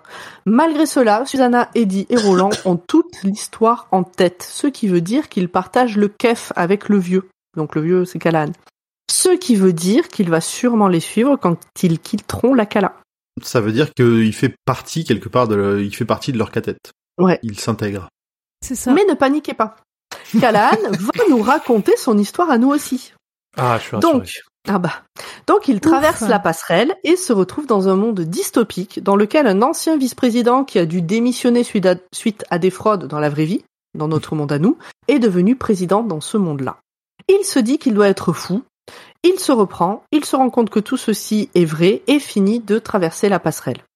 Il se fait embaucher dans un fast-food du coin et vit dans un hôtel à côté. Très vite, il se rend compte que certains matins, il est à Leadbrook, dans la deuxième réalité, et d'autres, il est à Fort Lee, dans notre réalité. Il s'y fait rapidement, mais au bout d'un moment, il croise un vampire de type 3 dans la deuxième réalité, du coup, il pose sa démission et il se barre. Après ça, il passe 5 ans sur la route. Le reste, il ne le raconte pas aux catettes de Roland, mais au nôtre, oui, bordel. Au cours de ses pérégrinations, il croise des ignobles. Donc les ignobles, c'est les soldats du roi cramoisi. C'est comme ça qu'il Oui, les alors appelle. c'est les régulateurs, ouais, c'est comme ça qu'on les, dé- les, les désigne euh, la première fois aussi. Ouais, exactement. Donc il croise des ignobles de loin, il croise aussi des affichettes comme à New York mais qui désignent quelqu'un d'autre. À un moment, il entend le carillon. Il est certain que c'est un avertissement. Il se planque et voit effectivement passer trois ignobles dans une Cadillac rouge zébrée. Pour Callahan, ils l'ont manqué. S'ils l'ont manqué, c'est parce qu'en se jetant dans le bas-côté pour se planquer, il est passé dans une autre réalité. Un jour, alors qu'il a trouvé un boulot de manutentionnaire à la journée à Sacramento, il y a un article signalant que le directeur du foyer où il a vécu et travaillé à New York est mal en point. Plus exactement, il a été poignardé, on lui a crevé les yeux dans une ruelle et une croix gammée a été gravée sur son front. Ce sont les frères Hitler qui ont fait le coup. Il a pris cher. Il a pris très cher. Mais euh, ce qui est étrange, c'est qu'il est pas juif et il est pas noir, donc il correspond pas aux personnes qui sont attaquées habituellement par les frères Hitler. Du Bah, coup, se- enfin, je crois je crois pas qu'ils nous le disent, hein. Si. Rowan Magruder, s'il le dit. S'il le dit. si, si, il le précise. Ah, ouais. pardon. Je me souviens plus. Euh, ben, en fait, quand il lit l'article, c'est précisé dans l'article, euh, il me Hmm. semble. Mais bon, bref, euh, 81, Callahan reprend la route et repart à New York. Suite de l'histoire plus tard. Voilà les jumeaux qui arrivent avec la carte du coin pour Roland. Après l'avoir récupéré, alors, est-ce que vous voulez dire un mot sur euh, ce qui se passe avec le papier euh, qui a l'air super cher, euh, super important Ah bah, ça, on l'avait déjà vu précédemment, enfin dans d'autres dans d'autres livres que à cette époque-là, ouais, le papier c'est c'est une denrée euh, très très rare qui euh, qui est même ultra précieuse euh, sur la même les enfants à qui on a demandé de faire la fameuse carte. Au départ, ils voulaient pas y toucher quoi, ils avaient peur d'abîmer euh, de de, de l'abîmer et quand ils vont voir Roland le plier pour le ranger, ils sont là.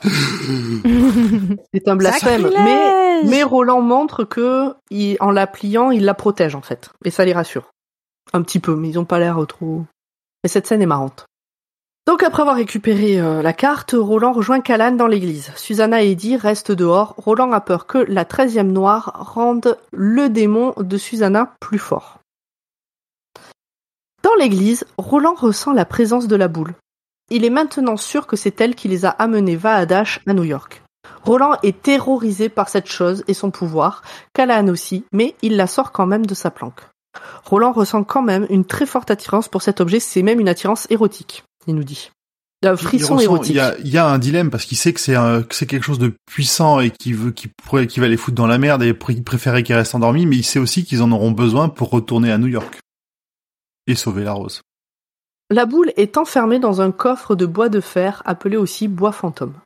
Sur le haut de la boîte sont gravés trois signes. Une rose, une pierre, une porte. En dessous de la porte, il y a d'autres symboles qui sont montrés dans le livre parce que même pour King c'est relou à décrire. Et a priori, les symboles voudraient dire dérober, donc une porte dérobée. Ça correspond à un livre qui s'appelle Et que l'ange regarde de ce côté. Et à ce moment-là du bouquin, il y a marqué que euh, c'est euh, enfin la manière dont c'est tourné la phrase, je n'ai pas su si ça correspond à un livre de Roland ou à un livre de Callahan. Ah. Et j'ai relu le passage plusieurs fois et vraiment, mais bon, on s'en fout un peu, je pense. Ouais. Callahan veut savoir quand Roland lui enlèvera cette chose. Bientôt, répond-il. Bien assez tôt, pense-t-il. Un, point qui est important aussi, c'est que on, apprend dans ce passage-là que Callahan a pu à nouveau bénir de l'eau, que Dieu l'a à nouveau accepté et qu'il a, il a récupéré sa, sa foi quelque part. Il a été accepté dans la. C'est pas juste, euh, comment dire. C'est pas juste une sa volonté à, à, à, qui s'exprime, mais qu'il y a une espèce de volonté de Dieu qui fait qu'il a un peu expié, que son- ses voyages lui ont permis de soit de se purger de la, la corruption, de la corruption de Barlow, soit de, de revenir dans ses bonnes grâces. Après, quand on a lu Salem, on sait que euh, le pouvoir est aussi une question de foi. Mm. Et Callan avait perdu sa foi, c'est ça qui lui a fait Mm. perdre contre Barlow. Oui. Et peut-être que justement, il a, il inconsciemment, il s'est rendu compte, il s'est dit qu'il avait assez souffert et qu'il était temps de, de se, de se pardonner, qui est pas forcément non plus, euh, euh, comment dire, c'est pas forcément une intervention extérieure en fait qui Non, lui a non, rendu. euh, Je vois, je comprends ce que tu veux dire, je, suis- je suis d'accord. Il me semble qu'il le dit lui-même hein, plusieurs fois qu'il a perdu euh, la foi. hein. Oui, pas- mais même dans le, c'est on- lui-même. On, savait, on le savait dès Salem qu'il a, sa foi était déjà vacillante au moment où ils arrivaient là, que, que c'est pour C'est ça, ça. qu'il n'a pas réussi à affronter Barlow parce que euh, sans ses, sans son, sans ses armes euh, qui étaient le crucifix ou les symboles, il était, il était perdu. Mm. Chapitre 5. Le conte de Grey Dick. Nous voilà maintenant au ranch d'Eisenhart. Les loups arrivent dans 23 jours et aucun moyen de savoir quand Susanna va accoucher. Pendant que Jake a des activités d'enfant classique avec son copain Ben, Roland fait le point sur les armes que possède le rancher. Susanna et Eddie, eux, sont chez les Jafford. Il est temps pour Eisenhart d'exposer ses craintes sur le fait de tenir tête aux loups. Parce que bon, les pistoleros arrivent comme des super-héros, mais après, soit ils meurent et la Cala doit se débrouiller, soit ils gagnent, ils s'en vont et la Cala devra faire face seule s'il y a des représailles. Margaret, la rancheuse, débarque de sa cuisine pour donner son avis. Je me permets de marquer une pause, oui, encore. Et de vous proposer de noter. Non, pas encore. Non, je vous propose de noter le conseil que donne Margaret à ce moment-là. Elle dit, à quelques mots près, hein, c'est un peu une paraphrase, on n'est pas concerné par le problème, ça serait peut-être bien qu'on ferme notre grande gueule sur ce sujet, qu'on écoute et soutienne ceux et celles qui le sont. Il faut Ça rappeler reste que, conseil. que Eisenhart a eu, euh, n'a eu que des singletons, euh, donc ils sont, ils ont jamais été touchés Non, par les, Non, par les c'est pas ça. C'est absolument pas ça. J'en parle un peu plus bas. C'est plus, J'en parle un peu. Ah non, c'était euh, Overholzer. C'était Overholzer, l'autre qui avait eu que des singletons. Oui. Lui, c'est autre chose. Donc c'est bon, c'est une citation, euh, c'est une citation approximative. Ça reste un bon conseil par les temps qui courent, notez-le. Donc dans les croyances à la calza, à la, dans les croyances à la Kala, il y a Dame Orisa, la Dame du riz, une déesse ou une héroïne selon qui raconte l'histoire. Voilà l'histoire de comment elle s'est débarrassée de Grédic, l'homme qui a tué son père. Pour enterrer l'âge de guerre, Dame Orisa l'invite, donc invite Grédic à manger chez elle. Grédic n'est pas si con et refuse. Il sent bien que c'est un piège. Elle lui promet que non, les armes resteront dehors, ils ne seront que deux, et en plus, ils seront à poil. Comme ça, pas moyen de cacher une petite arme. L'autre, face à ce point sans culotte, n'a plus le cerveau irrigué correctement, et il accepte. Sauf que Damorisa, bien décidé à venger son père, s'entraîne depuis des semaines au lancer d'assiettes tranchantes. Au bout d'un moment, pendant le repas, elle lance donc son assiette, tue l'assassin pervers et finit son verre de vin. On nous raconte cette histoire parce qu'à la fin, Dame Orisa dit au Maccabée que, dit au Maccabée, que ton premier jour en enfer dure dix mille ans et qu'il soit le plus court de tous. Et Margaret rêve de dire ça aux loups.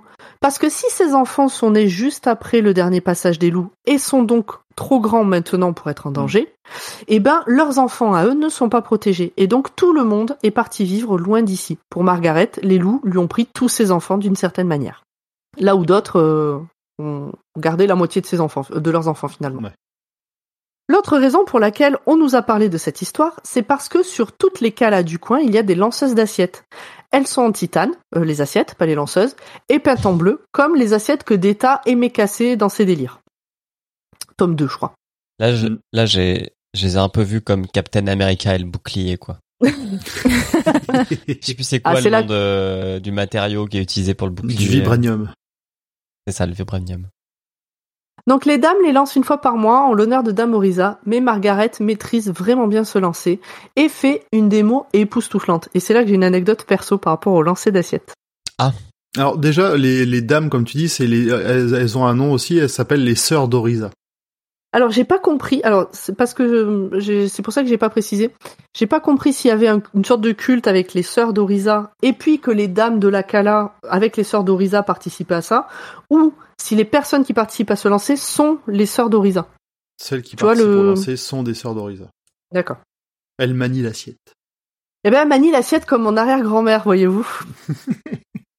Qui Celle lançait dont je des tiens, euh, assiettes. Celle dont je tiens le prénom, absolument. Euh, milieu des années 20, au tout début de son mariage, euh, son mari, donc mon arrière-grand-père, est rentré un soir tard après le bar et a râlé parce que la soupe était pas chaude et elle lui a balancé l'assiette à travers de la gueule. Ce qui a marqué euh, voilà des choses. Et euh, cette Et histoire les d'assiette générations, les générations à venir en entendant encore parler. Exactement. Écoute, au milieu des années 20, je pense que c'était pas courant euh, les femmes qui qui pouvaient se permettre ce genre de choses euh, et, gagner à la fin. en Ouais. plus, gagner gain de cause quoi. Il l'a plus jamais fait. Hmm. Donc vive les lanceuses Il a d'assiettes. plus jamais mangé de soupe. Il inventa le micro-ondes.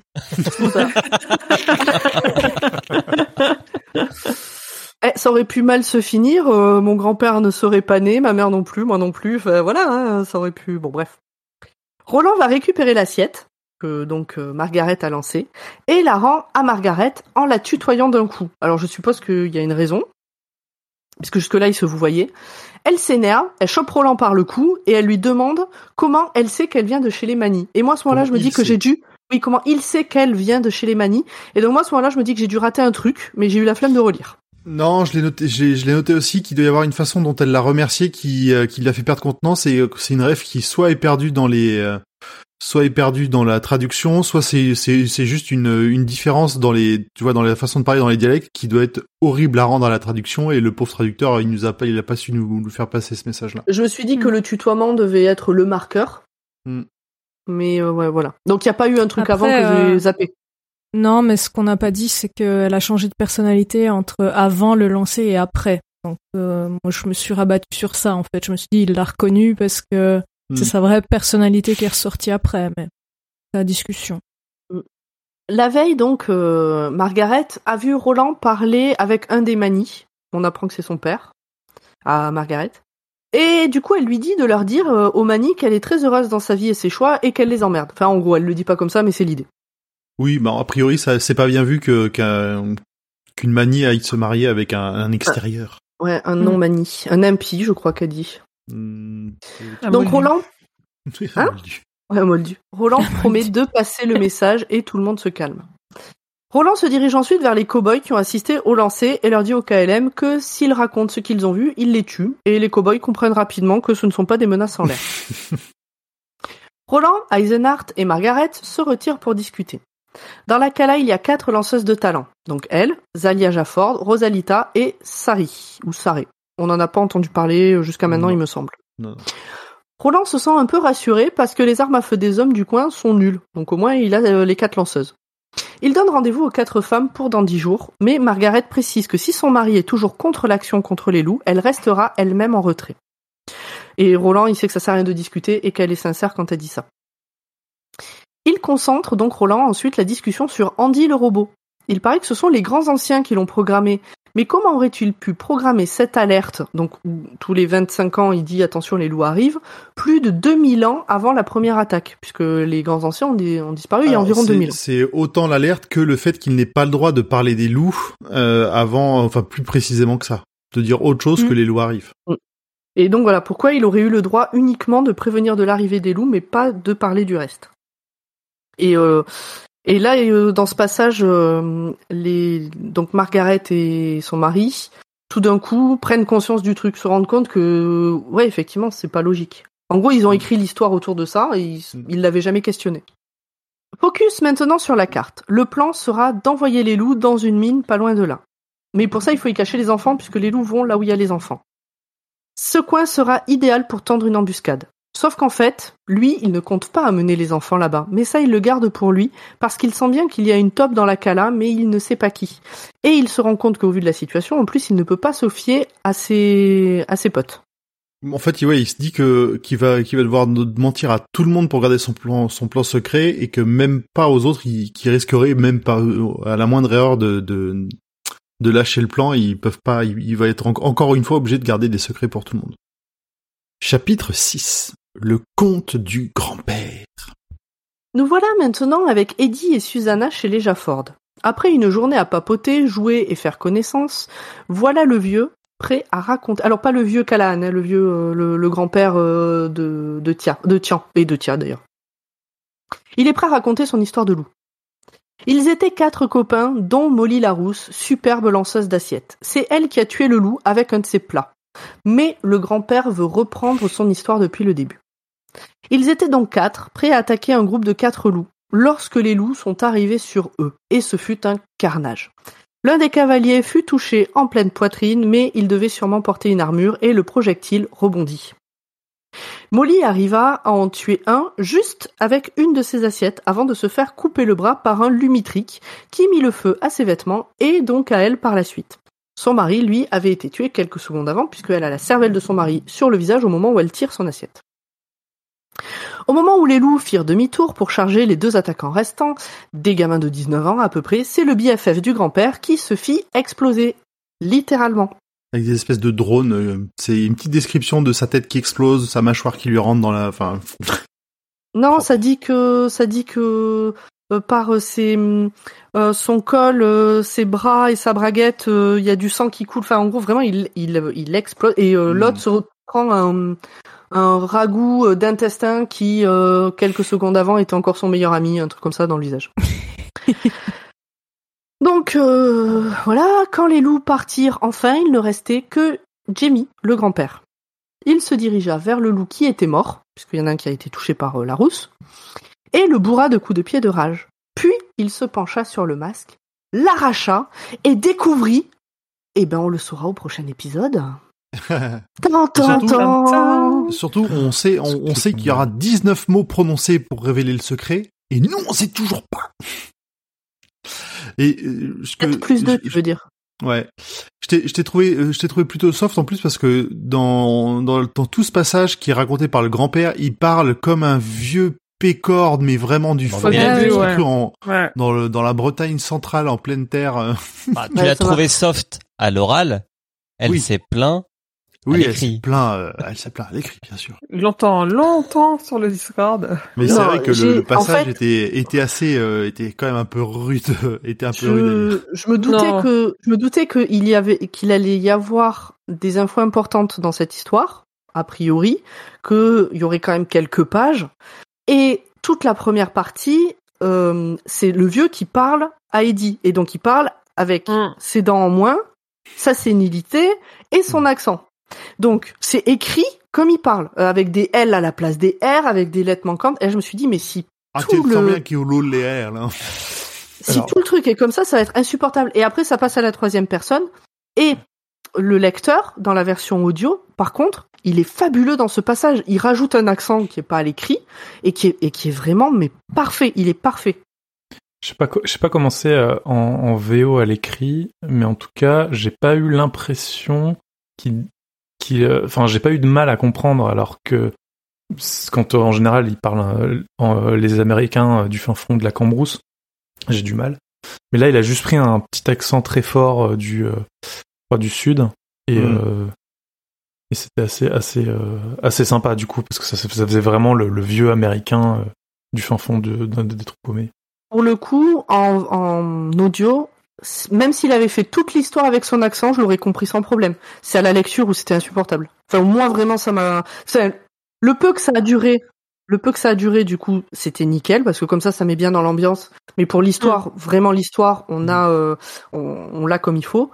Euh, mais pour le, enfin, si ça avait été toute l'histoire comme ça, c'était pas. Non, c'était. D'ailleurs, j'ai. ouais. Ah oui, ben oui, bon, voilà. Ouais. C'était pas possible, quoi.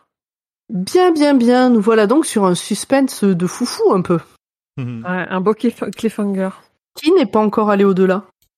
Moi, je Moi- suis pas encore allé. Je me souviens vraiment plus trop de ce qui se passe après, donc Ah ouais? euh, j'ai j'ai hâte de reprendre la lecture.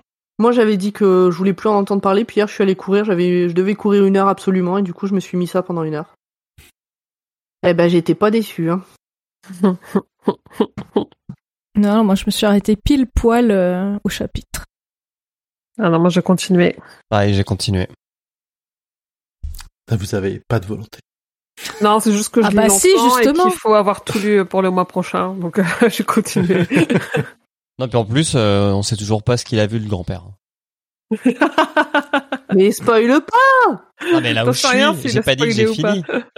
Ben non, mais j'espère bien que t'as pas fini, mais le dis pas Bah, c'est une des raisons pour lesquelles j'ai continué de lire. Et t'as toujours pas ta réponse. Exactement.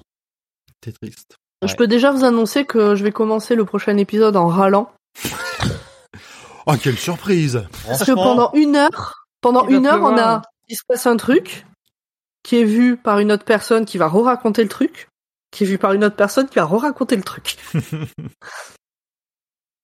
Allez, avançons. Bref, Jingle avançons. Allez.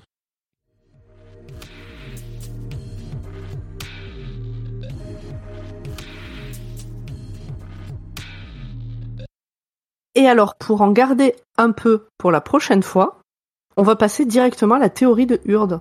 Les autres bosseront plus Ah. tard. Alors, bah, que tu es je m'y attendais pas. Oui, non, mais oui. Là, le, le ni oui ni non, je suis foutu. Euh, Alors, comme nous sommes en plein milieu d'un bouquin, nous hésitions à faire une théorie. Comment faire pour rendre hommage à un bouquin en n'ayant lu que la moitié? Vous me direz que les autres fois on s'est débrouillé, mais notre catette a eu une excellente idée. Un épisode hors série, si fait.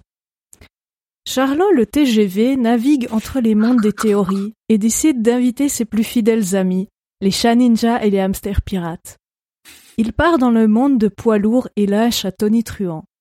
Yo les chats ninjas, amenez-vous rue du Vadage de Pique, ça va être la fiesta, il y aura masque à terre magique.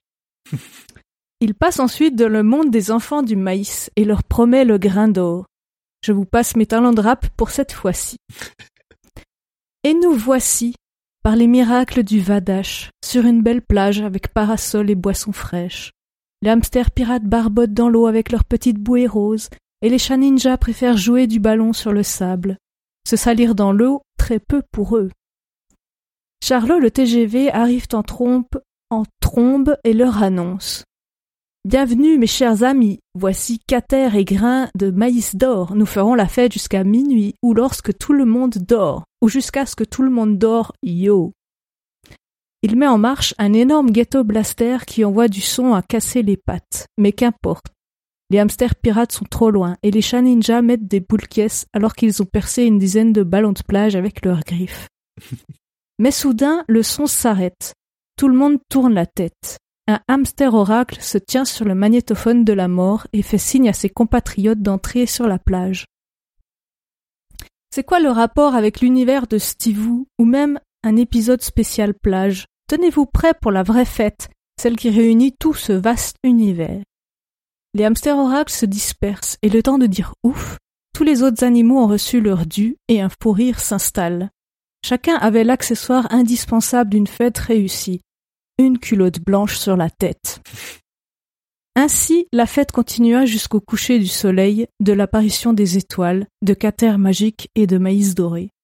Le clou du spectacle étant lorsque Roland arriva avec un string éléphant sur la tête, demandant où étaient passés Eddie et Susanna. Au lever du soleil, chacun reprit le chemin du Vadash inverse pour retourner à ses pénates. Le monde de la plage disparut, et Roland se réveilla avec une migraine d'enfer et une perte de mémoire de la nuit écoulée. Il salua les autres membres du cathète et prit un café double, si fait. C'est terminé. Eh ben, Eh bien- c'était, euh, c'était une bonne, euh, comment dire, une bonne tour, euh, pas sombre. Non, et puis Ah, pour une fois, tu n'as pas réécrit euh, l'histoire. Une tour tu vois. claire.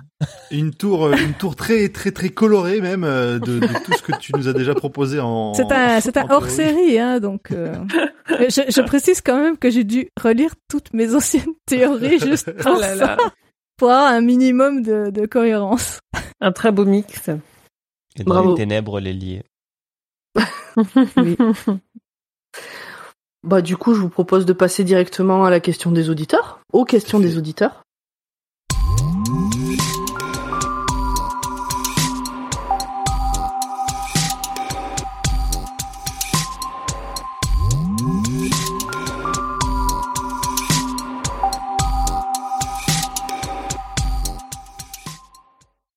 Euh, pou, pou, pou, pou. Question des auditeurs. Euh, merci pour les gentils mots à Pierre Ferré sur Facebook, à Pascal Sebwood, Couraille21 et ADCTR1 sur Podcast Addict, et à Akasanva, Capital 1503 et Aurel, et Aurel A sur iTunes. Il y en a d'autres, mais ceux-là sont les derniers. Euh, moi, je voudrais dire pas merci à Karna, parce que bah, j'aime pas trop les gens qui râlent, parce qu'ils n'aiment pas que je râle sur les gens qui râlent. Voilà. Mais euh, bisous quand même, Karna. Et il aime pas mes théories, enfin pas toutes. Parce que certains, ça va. certaines ça va, mais d'autres pas. Pas celles qui refont l'histoire. Je te comprends Mais un petit peu. Mais, mais bisous quand même. Mais bisous quand même. Oui. Alors, on vous le rappelle, mais si vous voulez euh, qu'on pose vos questions en premier, il faut aller les poster sur le Discord de Podcut, Oh, dont le lien sera dans la description de cet épisode. Et Alors. dans les bios de nos réseaux sociaux. Oui, ils sont partout. Euh, Juju Pink nous pose Chouette Emoji hibou. Je fais appel à ma mémoire, mais je pense que vous n'avez pas encore eu la question. Si vous deviez faire appel à trois personnes pour une quête, avec qui partiriez-vous? De ce monde ou plus de ce monde Fictive ou réelle? L'équipe du roi n'est pas une réponse. Smiley bisous. Je sais une seule question, mais dans l'idée, pourquoi ces personnes particulièrement? Bisous de chat ninja et merci pour, ces, pour ce nouvel épisode. Prenez soin de vous. Bah trois Avengers. Non, un Sherlock Holmes pour euh, parce qu'il est malin et puis euh, et deux Avengers euh, les plus forts, euh, Thor et Captain America et voilà. Les déjà, chances de- Marvel, euh, non, par la main. Voilà. Total Marvel. mais oui, mais euh, Moi, je partirais avec Bruce Wayne, il sert à rien quoi. Indiana Jones et puis euh, Ah ouais, Indiana Jones. et puis X. Ah mais Superman. Ouais, Un moment collant, ça va. challenge. Un Puis il est pas, il est pas marrant. Thor, Superman. attends, Thor, Superman. Jean-Claude Van Alors, on, va, Damme. on va pas, on va pas lancer un débat, un débat de geek sur qui est le plus fort, s'il vous plaît. C'est Chuck Norris. Moi, Oui, je, moi, je Chuck Ouais. Norris. Voilà, bien joué, bien joué. Bah, Chuck Norris, Jean-Claude quelqu'un Van qui Damme. sait faire à manger, ça me paraît important. Et oui. Philippe Echtebest, voilà. Superman, Jean-Claude Van Damme et Philippe Echtebest, je pense que là, ton tête, il va, il va loin. Et Moi, je partirais avec euh, mon arrière-grand-mère qui lance des assiettes, Ah, avec euh, mon frère et mon chat. Voilà, Oh. c'est mignon. Oh. Ah oui, il faut un petit animal. euh, Ouais, et puis comme ça, il ira pisser sur le lit des gens euh, Euh, qui nous font chier et nickel quoi. Bah, tu Moi, as je pas pars avec un facehugger. Comme ça, euh, rapidement, j'ai une armée d'aliens, c'est bien. Bien vu. Est-ce que tout le monde a répondu? Amérique Oui. Oui, il a dit Chuck Euh, Norris. euh, ah oui, c'est il a vrai. gagné. Il a gagné. hein. Il a gagné, ouais. J'ai pas besoin de deux autres, hein, un suffit. Euh, question de Cypher. Quelle est pour le moment votre session des aventures de Roland et ou du Catet complet que vous préférez? Donc, le tome 1, les aventures du pistolero solitaire, la constitution du Catet qui est le tome 2 et un peu du 3, les gaillardes aventures citadines dans Lude, le tome 3, le concours de devinettes mortelles, le début du tome 4, le flashback, en- enfin les flashbacks en folie, le cœur du tome 5, ou Mais que vient faire le magicien d'Oz dans cette galère La suite du tome 4. Euh, Flashback en folie, c'était le cœur du tome 4, pas du Ouais, tome 5. oui. Euh, Je dirais la constitution du catet. Pareil. Ouais, ouais, pareil. Ouais, aussi. ouais, le 2. Non, moi je suis plus 3, j'aime beaucoup euh, Deux, deux et trois. quand ils sont dans la forêt euh, et qui et qui Chardic dans le 3, tout ce passage est, Mm. est super cool. Mm. Ouais, mais c'est la tome 2 et un peu du 3. C'est un peu Oui, ça, mais c'est vraiment, c'est à la toute fin de la constitution du catet, toute Ouais. cette histoire de Ah, porte ouais. sur la plage et tout, euh, Mm. on passe. Mm. Ok. Nous passons à Twitter. Roi Stephen, pod. Daltonien de l'âme nous pose comme question. Hello c'est Catette. Hello Catette du roi Stephen. Comme moi, intuitez-vous que l'auteur essaye de nous prouver que l'homme n'est capable que de jouer avec son gros pistolet et de compter lourdement jusqu'à 19, alors que la femme est réduite, même pour se défendre, à l'utilisation d'accessoires ménagers. Bah, moi, Moi, la ça me sur peu- les flingues, ça me, ça me saoule, euh, mais bon, c'est comme ça. Moi, ça me fait un peu penser à cette espèce de pseudo-van euh, qui dit... Euh, euh, alors, je, je sais même plus comment c'est tourné, mais en gros, que tu renvoies les femmes à la cuisine, mais que c'est là-bas qu'on range les couteaux. Hmm. En gros, faut faire gaffe. Ça, ça, la manière dont il tourne le truc, ça me fait un peu penser à ça. Mm. Mais du coup, vous le trouvez euh, misogyne Son Non. histoire Non, je pas Non. forcément parce que c'est c'est plutôt euh, plutôt malin par rapport à la situation des femmes à une époque donnée de trouver le, de montrer comment elles s'adaptent pour être aussi euh, aussi fortes que voire même plus fortes que les hommes. Ouais, ils le montrent qu'elles sont clairement euh, elles seront clairement plus fortes que les hommes euh, les lanceuses de les lanceuses d'assiettes hein. Ouais, c'est le Après, monde dans on- lequel elles sont qui est misogyne. Après, Oui. au moment où Roland il se rend compte qu'il y a ces capacités-là parmi les femmes, il se pose pas une seule fois la question de euh, femme ou pas femme en fait. S'il se rend compte qu'il y a une personne qui est potentiellement un soldat pour l'armée qu'il essaye de monter contre les loups et euh, ça peut être n'importe qui, il s'en fiche. Après, effectivement, par contre, euh, l'organisation de la Kala est misogyne. Ça, il Oui. y a aucun doute Oui. là-dessus. Hmm. Je rejoins ce que dit euh, je je je planning euh, Emily. une fois n'est pas coutume. Nous avons ensuite euh, une devinette de DJ. Paragon qui va son cours mais ne marche point, qui a une bouche mais ne dit rien, qui a un lit mais n'y dort point, qui a des bras mais pas de mains. Eh Ah, ben, la euh, dernière fois que c'est je l'ai Susanna. entendu, c'était le père Foura. Susanna. Mais non, C'est c'est dans, c'est dans C'est- est- Blaine qui pose la question, non? Non, c'est dans, le c'est dans la librairie, c'est au moment de la librairie ou Ah, c'est c'est dans le bouquin. euh, Ouais. soit elle est dans le bouquin, soit on lui pose à la librairie, je sais plus. euh. Euh, Je crois ah qu'elle est dans le bouquin. possible. Et le père Foura la sort souvent, celle-là. Oui, oui, c'est un classique. Voici une clé. Alors, ensuite, on va sur Facebook. Roi Stephen Pod. Bonjour, euh, Johan Musid- Musidlac nous dit Bonjour et merci pour ce super podcast. C'est bien. Merci, Johan. Rien. Commencez toujours par nous flatter un petit peu. Peut-être On qu'on remontera vos questions. euh. Question. Si vous pouviez changer une fin à un livre nouvelle de Stephen King ou Bachman, sur quoi porterait votre choix? Mais Jessie, bien évidemment. Sans aucune hésitation. Ouais, tu tu taillerais juste un morceau. euh. Oui, bah du coup, ça change la fin. Euh, Ah, toi, tu penses à un truc où carrément tu choisirais un autre, euh, une autre direction? Mm, Non, enfin limite, tu vois, je dirais le fléau ou euh, le, le fait Oui, que aussi. ce soit une Mm. intervention divine, euh, ça me choque, ça me dérange pas plus que ça, ça me choque pas. Que ce soit moins visuel que la main de Dieu littéralement qui arrive pour exploser le truc, quoi. Ouais, mais tu vois, je suis d'accord avec toi pour Ça le fléau, mais, mais je ferais comme Jessie, en fait, juste j'enlèverais une partie. Donc c'est pas une vraie modification de fin. Du coup, je sais pas. Moi, j'aurais dit cimetière parce que j'ai pas aimé que ce soit une fin ouverte. Alors que d'habitude, ça me dérange pas, mais que là, j'ai envie d'avoir euh, des réponses, quoi. Hmm. Hmm. C'est Ben, un peu moi, facile. Je... je ne change pas les fins parce que c'est comme ça. Non, toi, tu réécris les histoires complètement. Moi, je, ouais, ouais, si je suis pas contente, euh, voilà. Ouais, je réfléchis. Je changerais la fin de Rage ou de Marche ou Crève. Ah. Peut-être la fin de Rage euh, où je- j'enlèverais euh, les histoires de épistolaires là. Ah, les, les, l'échange de fin. Ah, avec ouais. le- Échange de lettres, ouais. Je suis un peu team Urde. Mais vraiment, si on met un, un pistolet sur la tempe, je crois me souvenir, parce que ça fait maintenant un moment qu'on l'a lu, mais la fin de 11 novembre 63, euh, c'était bof, bif bof. J'ai essayé de m'en rappeler. En 63. Tout ce dont je me souviens, c'est que il avait fait une fin, que son fils lui a dit non, c'est de la merde, tu réécris la fin, il a réécrit la fin et c'est pas non plus, euh, Mm. voilà. Eh ben, lisez la fin d'origine et vous allez beaucoup plus apprécier la fin qui a été publiée. Ok. La fin d'origine, elle est quelque part en ligne sur le site de King. Elle se retrouve en une recherche Google. euh. C'est en anglais, quoi.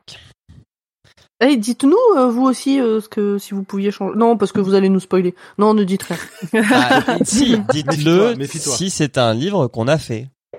Ou alors, dites-nous juste le titre, mais pas le détail. Hum, Instagram. Book of Swirly nous dit Isle à toute l'équipe. Référence, la tour sombre. Je vous le dis quand Oui, même. co- Oui, le Comment Isle, c'est dans la comment tu tour le sombre. prononces, Émilie? Je-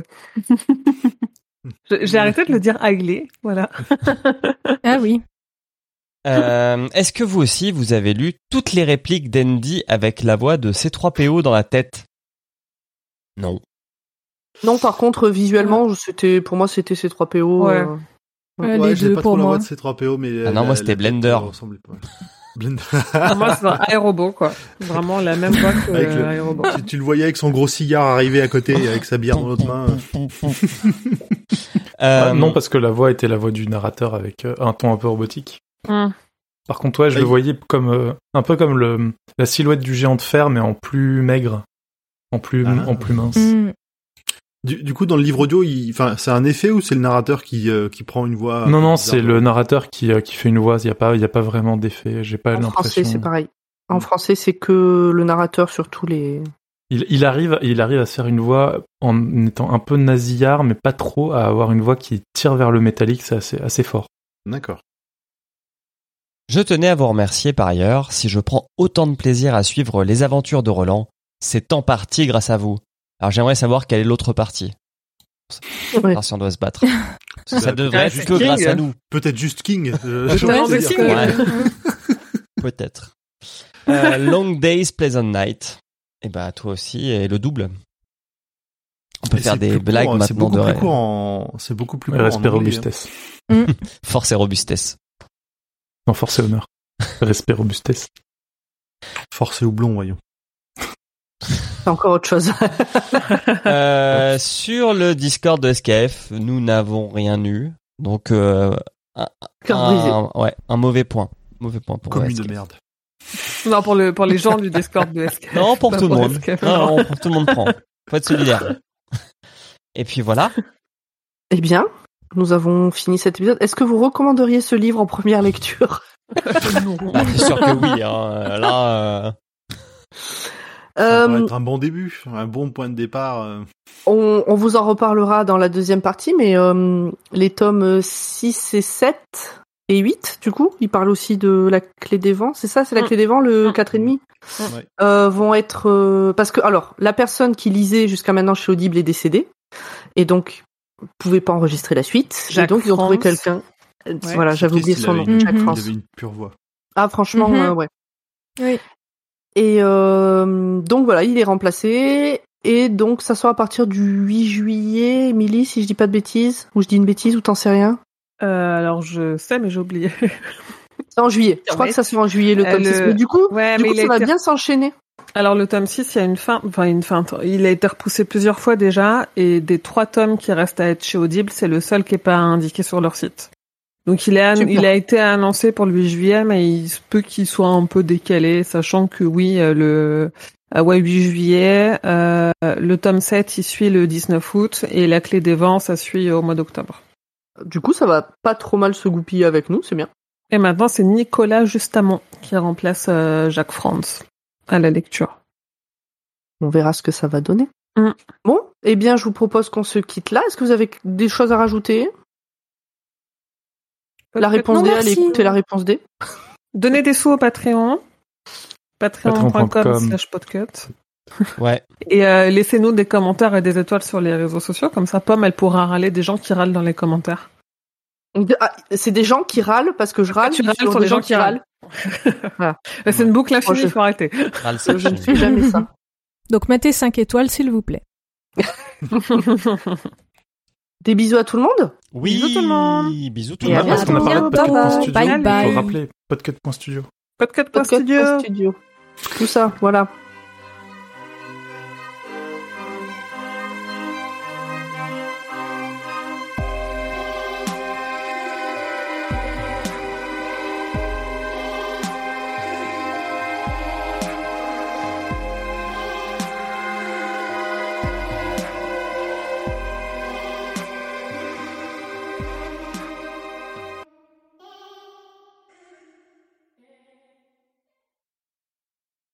Voilà enfin avec notre catote. Je Catote. Catote. Désolé Rémi. Sur Twitter, Grand Poil, il a tweeté une photo de nous. Il y a une réponse déjà qui dit euh, combien de temps Pomme va-t-elle mettre à se plaindre de la Et bah 38 minutes. euh, Même pas, non, non, elle l'a dit avant qu'on commence à enregistrer. Mais, euh, Mais oui. Vous pourrez retrouver même- sur, euh, sur Twitter, il y a un tweet de moi d'hier qui dit que je me plains de la chaleur depuis avant-hier. Donc voilà, elle s'est plaint avant que ça commence. Absolument. Hmm. Et Et Émilie, juste avant qu'on reprenne, je, est-ce que vous aussi vous, vous entendez Émilie de manière Oui, un peu oui. bizarre ou il y a que moi? Ok. C'est passé, ouais. C'est passé, Ouais. c'était temporaire, ouais. C'était de façon bizarre comment? Comme Genre, si tu parlais avec euh, le- genre ta connexion était. T'as compris, hein, tout ce Ah. qu'on a dit, hein. Genre ta connexion avait du mal, mais c'est Ok. passé. Ok. Un peu comme ça, hein, tu vois. C'est avec, Oh. euh, Ah oui, d'accord. Belle ok. imitation.